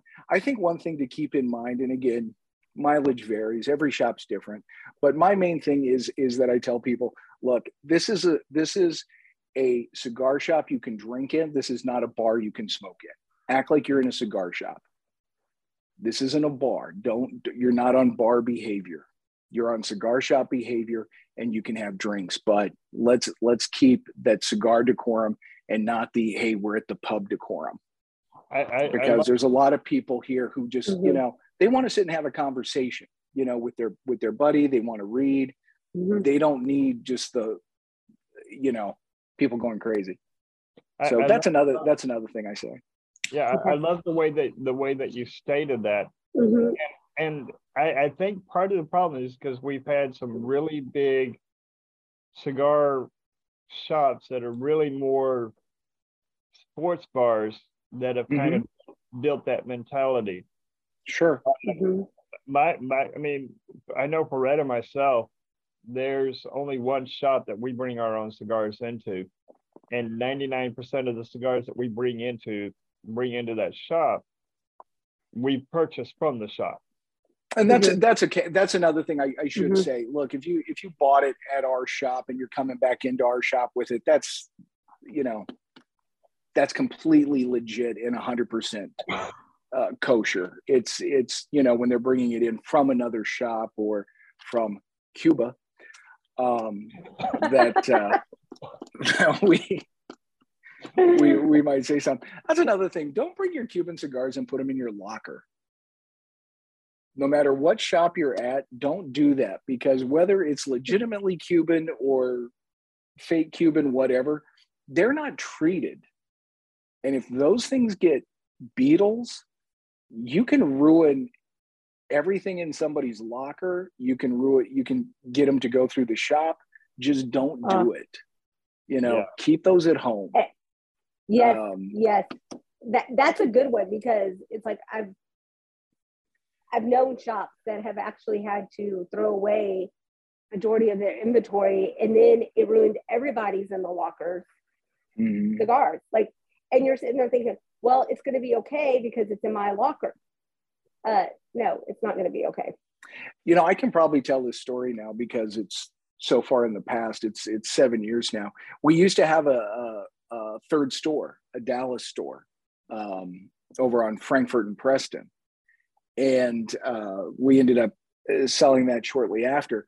But we actually had beetles in that shop, and they started in somebody's locker. Now we, you know, we didn't make an announcement to the entire shop, like, "Hey, mm-hmm. by the way, um, we, we tried to keep it as low key as possible because the mm-hmm. last thing you want is that information to get out. But right. uh, we had to we had to track down the source of it, get rid mm-hmm. of those cigars, find anything in the humidor that had them, And then we had to figure out how do we treat the humidor? We, yeah. you know, this is, you know, I mean, we were talking about stuff like, I don't know, do we rent a giant freezer truck, move all the inventory into a freezer truck for 48 hours and then pull it back out? And we actually found an exterminator. He is a guy Ooh. local. I've kept wow. his number just in case some shop ever had that issue. But he came in and he swore to me, he's like, doesn't change a thing, doesn't affect the taste of it. You know, I'm sitting there thinking, okay, I really hope so because this is my butt. But he came in, he put these little pellets down on paper plates, left them in the humidor for 24 hours, uh, came in, took them out. It smelled like microwave Mexican food in there for a little bit, but the cigars were fine. It it oh, killed oh, wow. the beetles and the cigars. It didn't change the cigars at all. And uh, wow. So I was like, okay, so if this ever happens again, I'm gonna know who to call. But uh, yeah, don't don't bring in hinky cigars. That so, that's just bad. We, we had a comment that that's hilarious. So so Joe Joe uh, Gulino, uh, he, he says, would that be considered uh, the beetles share, kind of like the Angel share? The yeah, share. there you go. It's, it's yes, the beetles share. I, you know, and I don't even know if that's covered by insurance. I got to look into that. Um, you know how how how that's handled. Um, we've had a couple of uh, humidifier leaks. That was fun, um, where we lost some product. Um, mm-hmm. Not that that has anything to do with the customers, uh, but you were asking right. stuff not to do. Don't put your face in the fireplace to try to light your cigar. That's just a that's a good tip. Um, that uh, and the uh, fact that you yeah. said that means that it's happened. Yeah, it it was stopped prior. Um, you know, you yell at like, oh, I'm sorry. It's like, man, I just see you tipping head first. Also, don't spit in a cigar shop. Oh Lord, um, really? Yeah, we had we there was a customer and he would come in. He he was one of those guys who like to come in like the hour before you closed, and then spend two hours smoking. So you really had to be like, come on, dude, you know. Um, but he would come in, read, not bug anybody, and I was like, did he just spit? And he would get water because he would smoke, but he doesn't. He wants to rinse his mouth, so he would get water, gargle it, and then spit the water out. And huh. he was spitting it into the fire, the gas fireplace. And I was like, no, no, no, no, no, no. We don't do that here. And so he's like, well, what if I put it in a cup? Like, I don't care, but you're not spitting it into the fireplace. And then one night he left the cup and he spilled it and left it to clean up and he was never allowed back in again. That, that brings another good another good one. Mm-hmm if you're gonna use the glassware mm-hmm. at the cigar shop, unless the employees tell you, "Don't worry, I've got it," clean up after yourself. Wash your mm-hmm. own dishes. Your mama doesn't yeah. work there. You, you didn't hire a maid that worked there. Clean up yeah. after yourself, please. It's it's it's always nice, we, and we appreciate when the cu- customers, you know, I don't expect you to grab the vacuum and do all of that. But man, mm-hmm. if you really drop a ton of ash, you know, don't be afraid to sweep it into the thing. It makes it easier on those guys because yeah. you know it it's it usually falls on the night shift, and they mm-hmm. you know they want to be able to get home. But yeah, like you said, David, unless they say you know just don't leave the glasses laying around, you know, just at, at the least just go put them by the dishwasher, you know, mm-hmm. so that we don't have to go around collecting them. Yeah. Um, right. That's that's always that's always a nice thing. Um, this one should go without say, saying. You know, oh, go ahead. No, I just please, you know, just oh. just thank you. We've we've had a, we've had customers. I I haven't, but some of my guys have told me we've had customers who'll just wave their lighter and be like, "Hey, it's empty." and they they they want to refill on it, and you know, of course, we will gladly refill it and then they just take the lighter back. It's like, come on, man. You know, mm-hmm. these these guys, you know, we don't mind doing it, but you know, be nice to these guys. They're not indentured servants. Right. Well, and the thing is, is like I, it used to be like treat it like your home. But then some people take it to that extent where they move into a lounge. So you can't really say that treat it like treat it like your home because then they get too comfortable. And I'm kind of scared to see what their home looks like because see you I'm glad you mentioned that because I have quit saying that. I have mm-hmm. told people you treat this like it's my home and you're a guest in my home who is always mm-hmm. welcome. But do not treat it like your home because you may be a slob. And the first time I had that conversation, somebody put their muddy boots up in a chair and said, Oh, I thought I was supposed to treat it like it was my home. I said, Okay, first of all, I don't think you're putting muddy boots in your chair at home. Second of all, it is not your home, it is the owner's home, and you are his guest who is always mm-hmm. welcome and we're happy to have you, but treat it like you are his guest. And and that's the thing because like you said you'd be afraid to look at some of these guys. Like do you really do mm-hmm. this at home? Do you get away with this? You treat your own stuff like this? I you know so there there is that. Um because yeah you, you most of the guys and most of the guys are really good but you do have those guys who you know it's like why do i have you know chicken wings in my in my ashtray there should not be chicken wings in an ashtray was this the only option um, it's just one of those little things that guys run into at the end of the night that's a headache. So, uh, but for the most part, uh, in, in our shop, if guys stay late, they're willing to be like, hey, you know what? Let me help you bust some ashtrays. Mm-hmm. You know, you stuck around yeah. for us. We're happy to help you out. Yeah. And uh, and that that means a lot to the guy who's working. Mm-hmm. Um, and and it it encourages them to be like, hey, you know what? Yeah, I'll stick around for another 30 minutes till the game's over because mm-hmm. I know you guys aren't just going to just trash the place and leave it to me. A, a, couple of other ones that we're getting in the comments. Um, don't and I can't see the comments, and I'm sad.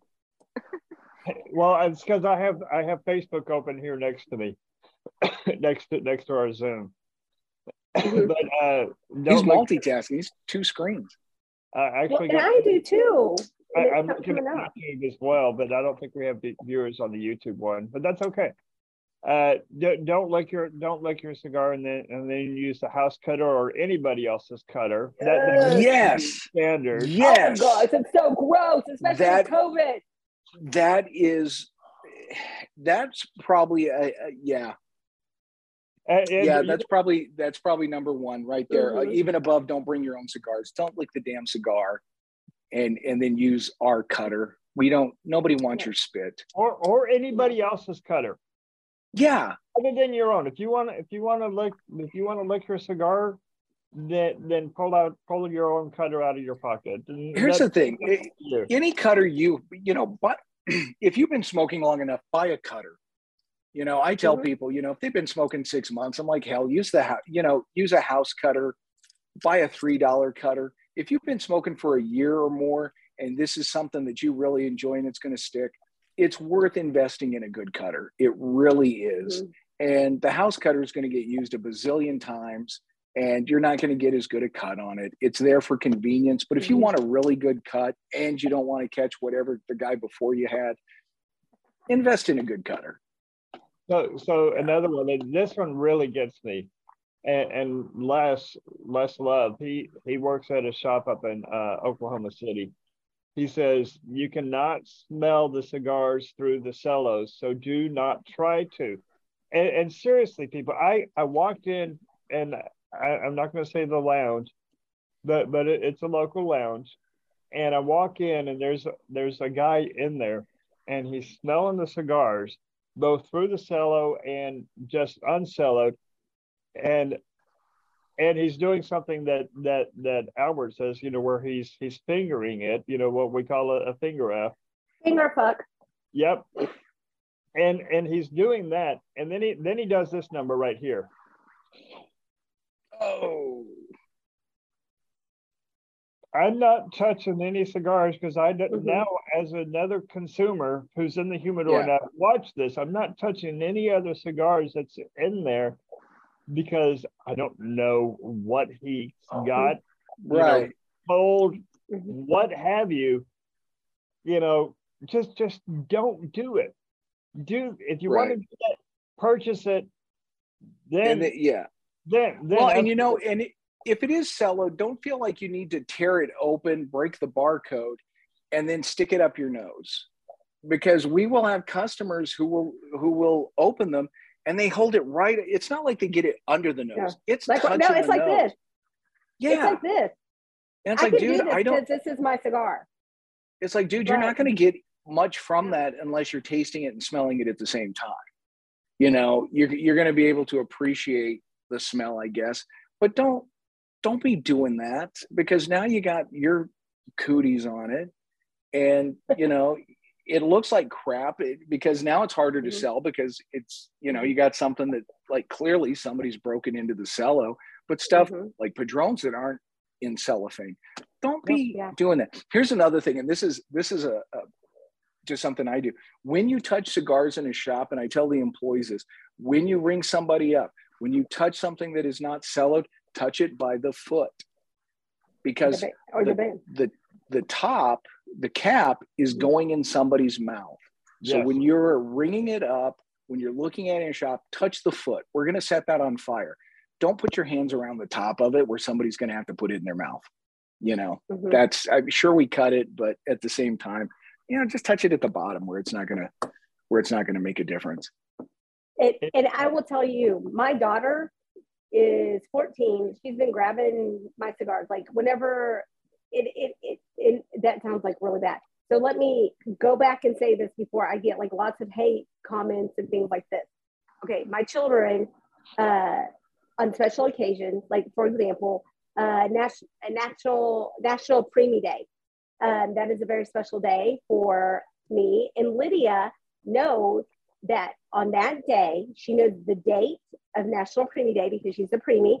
She gets to go to mommy's humidor and pick out a special cigar. She goes to the deep age. She even knows which tupperdors to go to.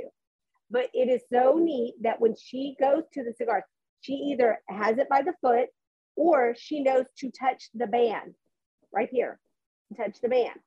So she's been doing this since she's like 10 or you know, before then.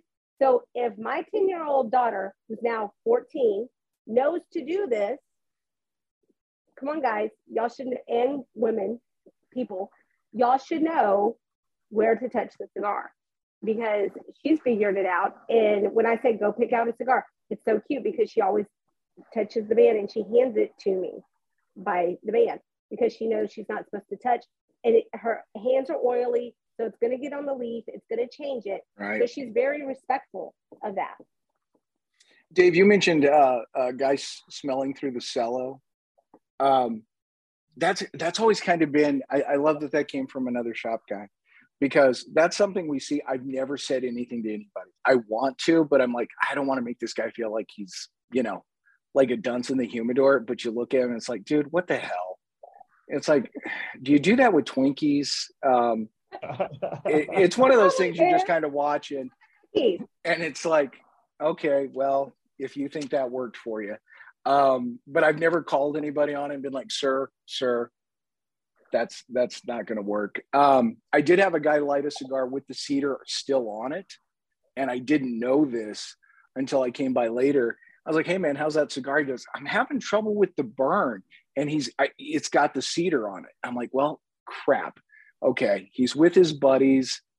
I don't want to be like, hey man, well you did it wrong, and I also don't want to let him keep doing it.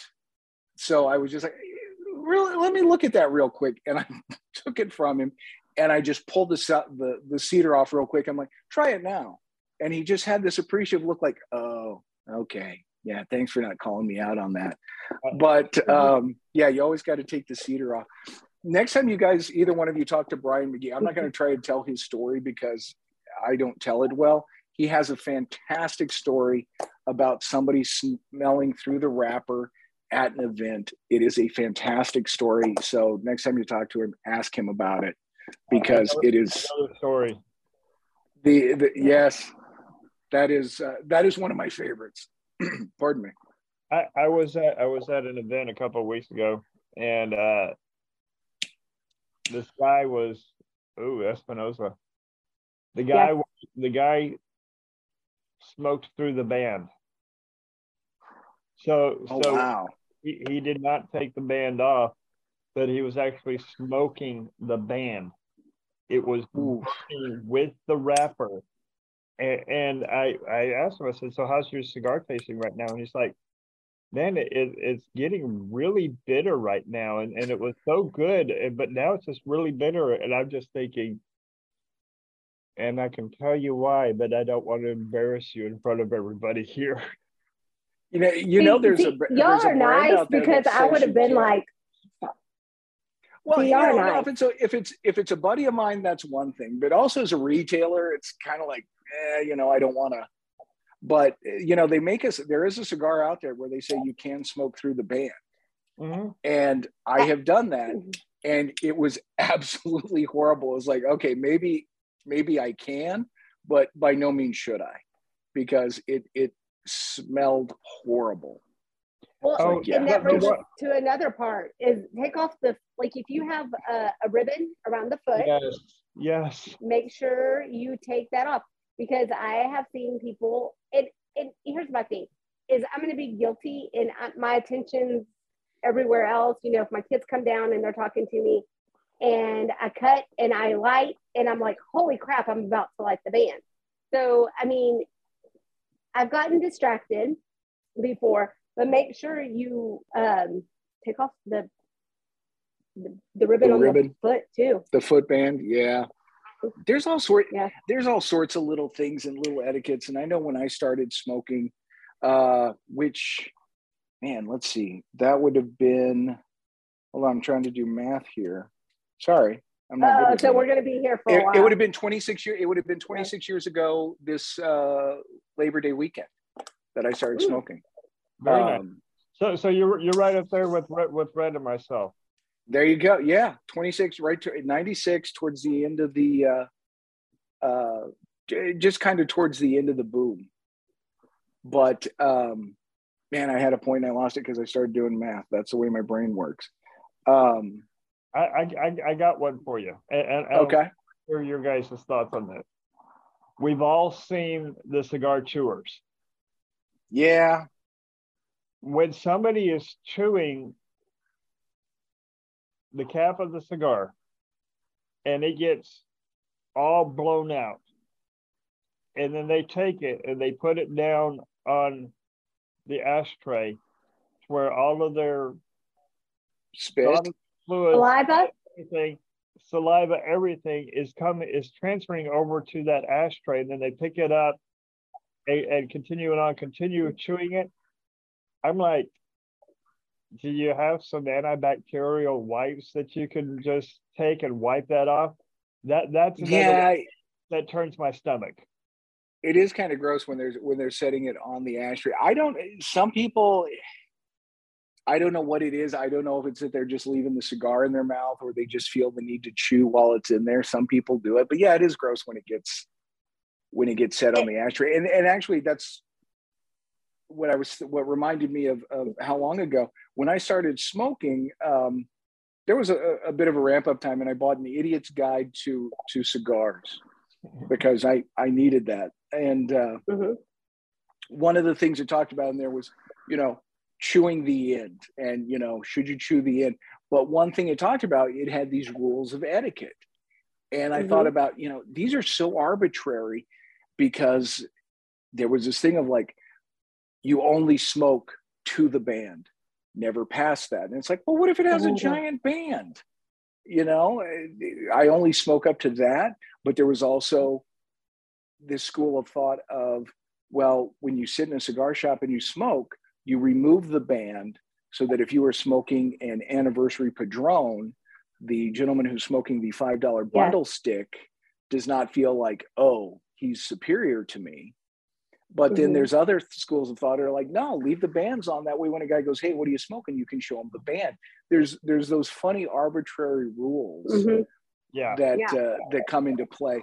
But you know, I I've seen that in some shops. David, you were talking about rules some of them they have you know keep your opinions to yourself yes, yes because there are there are people who will be like what are you smoking well that's a piece of crap well you know what who who the hell asked you you know i enjoy this cigar it doesn't matter you know yeah. you you think you're smoking is, oh, that's a cute. That's that's not a Cuban. I only smoke. Yeah. Cuban. Yeah. Well, congratulations. You're you're you're smoking most likely a fake, and you're missing Mhm. out. I heard a guy loudly announce in a shop. He said, "Why don't I smoke cigars that are less than fifteen bucks? Because I don't smoke shit." And my first thought was, "Fantastic! Let me take you to the humidor, and I'll show you our cigars, fifteen dollars and more, and uh, I'll Mhm. load you up on those." I thought, you know, that's an idiotic statement, and I know you Yeah. don't smoke cigars. You are not a regular smoker Exactly. because if you were, you would know there are a ton of cigars that are less than fifteen bucks that are fantastic.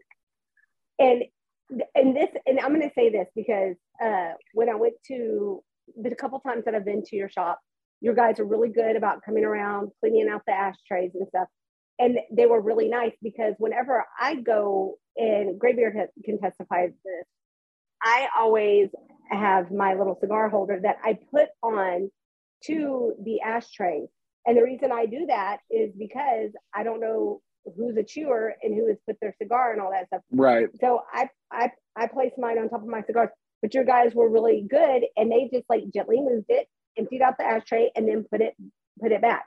So um, that's one thing that I'm very big about, and I mean I did this before uh, COVID started. So I mean, and it was just kind of like my thing was like I don't know who's chewed, I don't know what's been there. So that's just kind of my thing that I do um, with that. And most lounges, when they come around, they're very good about moving it gently to the side, especially if your cigar's on there, and then they'll empty it and then they'll put it back. So um, that's one thing is like now that we mentioned that and people are like, I've never thought of that. Um, there you have it. There's your solution. Yeah, you can that. you can Mhm. they make those they sell all sorts of little you know just cigar rest and cigar stands that you can use uh hey you know if you're you are using the house cutter and it's one of those with the little guillotine that you pull down you hold your cigar on it just watch where you put your fingers that's just a uh, that's just a good tip based Yep. on a couple of people that i know and a couple of cutters we had to throw away um so There it is. There you go. Well, you can't even see it, like the background, but I have Yeah. one. yeah that's the exact one yeah had a couple of people they weren't watching and it was like well and that hurt. I could imagine. Okay. I haven't done it.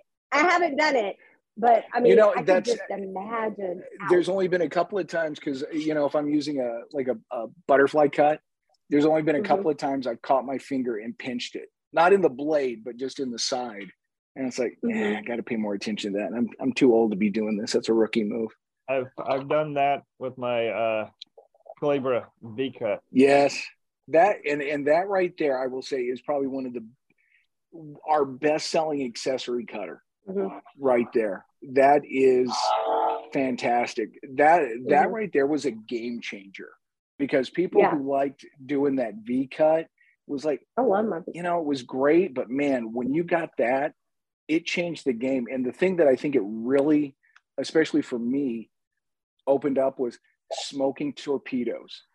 Torpedoes were always such a pain because it's like okay i got to cut enough to where i can get a draw but i also don't want to turn it into a toro.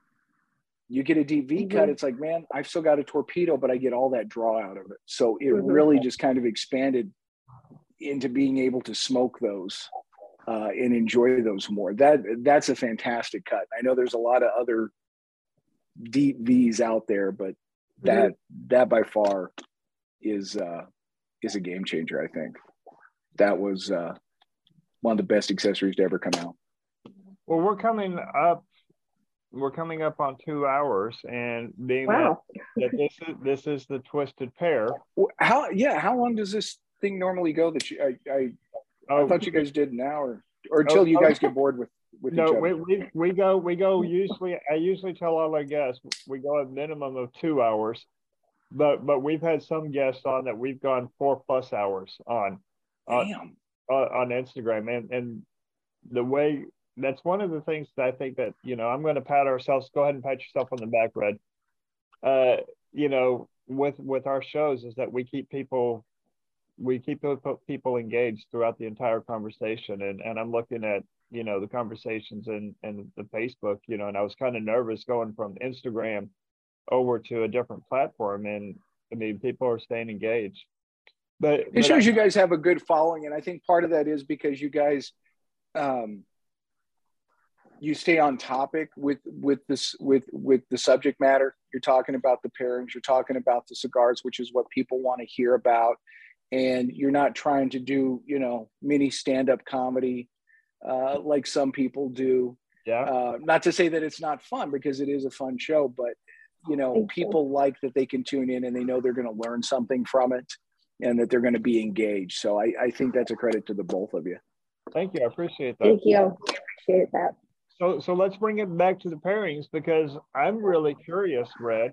I know you've moved on to another cigar, the Espinosa, but I'm really curious as to what kind of notes you were getting out of his cigar and how your pairing was going. Okay, and now that my AirPod's dying, um, it was, uh, and I'm going to say, I took a chance on it because when we were talking, when you have the Habano and the Maduro next to each other, you can tell the difference. But when they are separated, it is it's uh, it's difficult to tell because I even had to ask him. I'm like, is this the Habano or is this one? So um, I really wanted to pair it with the Maduro because um, I think it would have gone really well with both of them. But the um, so I want to say my stout was a little bit too much peanut buttery for it, but towards the end, and and this kind of brings me to the thing when you were talking about do you put uh, back then when you read the etiquette books because I've read them before, it said smoke to the band, don't smoke past it, and it was kind of uh, funny because Karen Berger and I were talking, and our favorite part of the cigar is at the end when you're you're past the band and you're at the very end because you get that full flavor punch. It's mm. just kind of uh-huh. It seems that's where it all comes together. It's the bow that wraps everything up together from that cigar, and you can taste more. And um, I actually, because I've smoked your, this cigar several times, and um, I actually got like a floral note on the retro mm-hmm. hell that I've never experienced with it. And it was really, really enjoyable. And um, and so that was like one thing that I hadn't noticed about it. And it was towards the end because it picked up that flavor from it. So um, I would have probably done it with the one that the Maduro that y'all have. Uh, it would have been a lot better um, with it. But um, when I looked at it in my humidor, I was thinking, okay, this is the Maduro and that's why I didn't go with the Connecticut because I know that y'all's Connecticut that y'all the particular Connecticut that y'all have is not like a porcelain where it's in my face with that peppery. So I right. knew it wasn't going to work with that. Um, so that's why I went with the Habano. But I think for it was a little bit too much at the beginning, but at the end, that final third where that flavor picks up, um, it paired really, really well and it was nice on the retrohale um, with the drink and the cigar. Um, and then I got a kind of, um, which was interesting, a little bit of a graham cracker to it. Mm. You know, and um, and it kind of reminded me whenever, and, and, we talk about whenever you smoke cigars, it takes you to memories and it reminds yes. you of something, and it's a beautiful journey. And one thing that uh, I do with my that I've done with my kids, we'd go camping, and I have a travel trailer, and we would go, and at night we would take, um, you know, those ice cream cones. We would take peanut butter cups, marshmallows, and actually put it on the fire, wrap it in aluminum foil, and then eat it and that was our s'mores in an ice cream cone. Nice. And that's what it remind and that's what it reminded me of. It was, you know, it was a really nice, you know, beautiful memory that um, I enjoy. Now, would I do it again? I would probably pick something a little bit not so heavier. I'd probably um, one thing that came to mind. I was sitting there thinking like a cream soda would be really really good with that. Mm you know, like a, you know, those old fashioned cream sodas, that would have yeah. gone really, really well with that. I could um, see that. And, and usually like with other cigars, stronger cigars that I've had, it's done really well because it's got that cream soda, the balance goes. Um, so next next time I'll have to pair it with a cream soda because I think that would be really good with that. From what you're stating about the cigar, I'm, I'm kind of wondering how it would go with, say, like a, lighter bodied red, like a like a Pinot Noir or a maybe a, a Malbec or a Merlot, to where you're getting more of that black fruit, those red fruits, uh, those types of notes to pull out some of the some of the sweeter and fruitier notes that that it sounds like you were getting in there. And it, I can see that working. Yeah, that, I can see that working really well.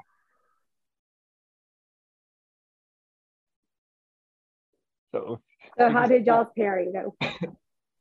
well, I'm, I'm you know, it was coffee, so it was going to be good. it was the the the the thing I love about the dream, you can tell I'm a slow smoker. Um, I I love and and I always call them deceptively deceptively strong because as you're smoking it, it's such a smooth cigar. You're not getting a ton of bite from it, but as you start to get to the end, you realize it it was a stronger cigar. But as you're smoking it, it's not harsh. It's not uh, it's not dry. It, you get a little bit of pepper and spice at the back of the palate, but that first initial inhale is very smooth, uh, mm-hmm. almost a creamy type of smoke uh, as it sits on the palate. Um, and it's got that sweetness to it, you know, that doesn't mm-hmm. overwhelm. It's just right there, and it's balanced with the other with the other spice and the other flavor in the cigar.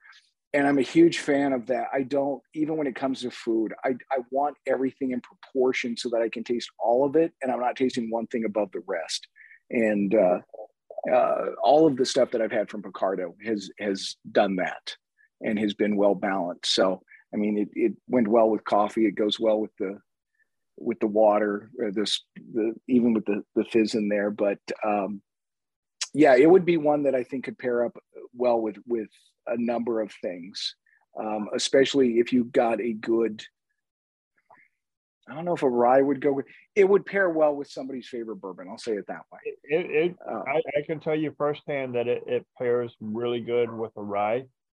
Okay. As, as well, it pairs phenomenally with with a rye. Uh, red drink, wine. Red wine. Mm. The only thing that I paired with a dreamer that it wasn't a good pairing was just because the drink overpowered it because it because it is a it is a medium I, I would say it's a medium boldness, medium, uh, you know, medium to just medium plus on the intensity level on that boldness level. Mm-hmm. Uh, mm-hmm. it, it, did not pair good with an Islay Scotch. Okay, I could see, yeah. And, and I, I, did it with a um, with an Ardbeg um, Corryvreckan, which is you know very peaty Scotch, and not smoky, yeah. but that that peatiness, that medicinal kind of overpowered the cigar. So I lost some of that creaminess, mm-hmm. Lost some of that mm-hmm. white pepper that you get out of the Dreamer. I lost some of some of that uh, some of that um, the cocoa that you get out of that that one. Mm-hmm. I can see that. Yeah, Pete's gonna Pete. You got to be careful when it comes to the the super peatiness. Yeah. Mm-hmm. My, my, what pairing has got oh. my has gone great. I mean, this is I, have been smoking the the Alma Fuerte, uh, and and I picked purposely a two hour smoke, and you know I'm coming down here and and I'm not wanting to stop. I'm down here into the final third, you know, just starting to nub on it, and the uh the Axe and Oak bourbon it's coming in at, at 116 proof on it, so it's you know it's a nice medium proof on it. And it, it's just a beautiful balanced pairing that neither is neither is overpowering neither is is toning down any notes on it. It's just a very nice complementary balanced pairing to where everything is standing mm-hmm. up to each other very nicely on it which is which is enjoyable. It's but, nice when one say, flavor supports the other. Yeah. Or brings and, out the other. And and and that is and that's what we call like the beautiful perfect pairing. And i'm having the espinosa their habano which has a little bit more creaminess and a little bit more spice and um, it is going really really well with the peanut butter stout. So um, that is, um, they're both complementary. They're both standing next to each other. And it's actually um, enhanced some flavors in the cigar. This is one that um, I will have with my um, coffee. And normally, whenever I'm in the mood to make um, more of a creamier based coffee, um, you know, with that, um, I'll usually have this this cigar, and and that's what you get with that peanut butter stout is like a creaminess to it, um, and it's going really well together. So, it, and it's kind of you know, it's not to say could I was it the first pairing was it that bad that did y'all see me leave and go get a different drink? No, it wasn't because I could still taste the notes of the cigar. Um, but this one's very complimentary. that makes sense. And and I, I want to reiterate a point. This is something that that we do quite often on our shows, where we'll one of us will say something that gives us the opportunity to reiterate a point that we've made on many other shows. If you have a pairing that's not going good, change the drink. So ju- just mm-hmm. the reason the reason why, behind that is that you always want to take whatever is the most complex, pair that to something as opposed to trying to pair something to what's most complex. That's why we, you know, when when we have food, we pair our wine to our food, not our food to the wine, because the flavors that you're going to get in the food is going to be much more complex than the wine, even as complex as wines are it's not the wine isn't going to change the flavor of the food. The cigar is not going to mm-hmm. change the flavor of the food. So cigars are very complex in their flavors, very complex in in, in just everything that you're going to get out of it. So if you have a pairing that's you're just like what we were talking about earlier with milk, you know, with it with the dairy product, mm-hmm. it's not going good, change the drink.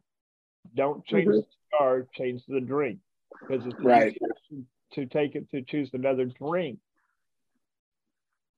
and pair that makes sense cigar rather than trying to find another cigar that's going to match that drink. Well, and it's easier to change out drinks and be able to go back than it mm-hmm. is to leave a cigar and then have to go back to that. Back to yeah. Um, mm-hmm. You know, you don't want to you don't want to necessarily have to leave that cigar hanging. So well, that yeah, that makes sense. We are we're at eight thirty, and we want to be respectful to your time. We both. No, I appreciate that. I, I gave uh, uh, what we do in the shadows is on. That's all I've really got on the schedule for tonight. So uh, it's on the DVR. So I, my time was your time. I appreciate you guys inviting me. Well, we we can we can continue on and and and continue enjoying it as long as we still have viewers and the, the only thing I hate about this platform is I can't tell how many people are actually on and viewing. Gotcha. You know, where on Instagram we could, but but I do want to because I've had a couple people that have messaged me through other channels and saying I thought you guys were going to be on Instagram. This is going to be our new platform moving forward.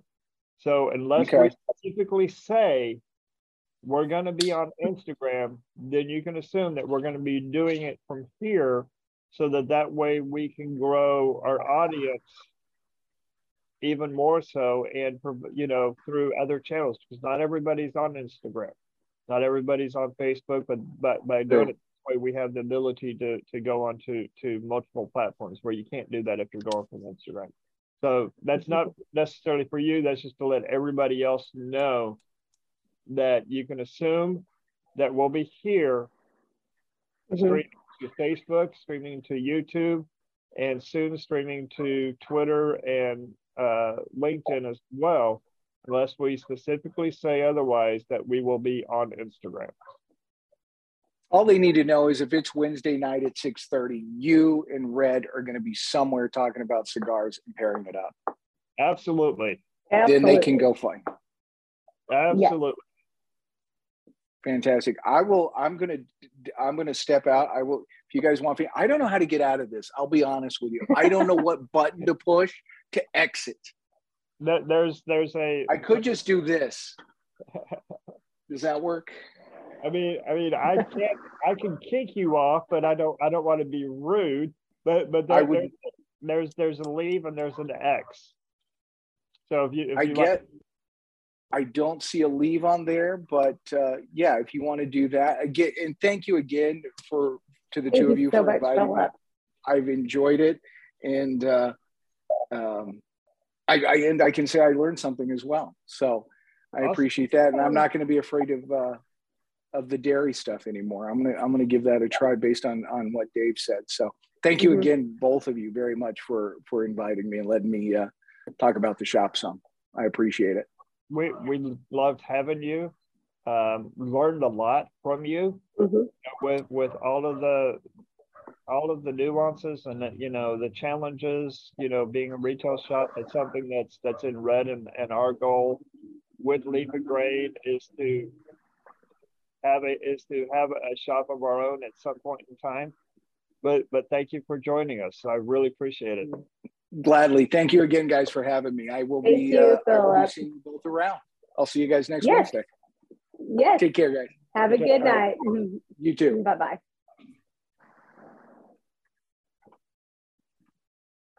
Everybody will be able to view this, view and listen to the recording of it, but uh, we want to thank everybody for having joined us. And uh, fantastic guest. We got some great things coming up as what we've talked about. Any any closing thoughts, closing comments, Red? Um, and just I mean, Phillip was fun to have. He he's a great guy. Just kind of, you know, remember what he said about the brick and mortar. When you go in, support the shop because you know they're there. We've always talked about it, but um, just really support and don't be scared to ask um, and try new cigars you know, that's always what we say. And thanks for uh, joining us. And we enjoyed having y'all on. And have a great evening or day. yes, yes. And so until next week, again, we're going to be doing uh, pairing with juice. Bring your own juice. Mm-hmm. So step up to the challenge. And until then, explore the pairings. There's something for everyone. Bye. Good night, everybody.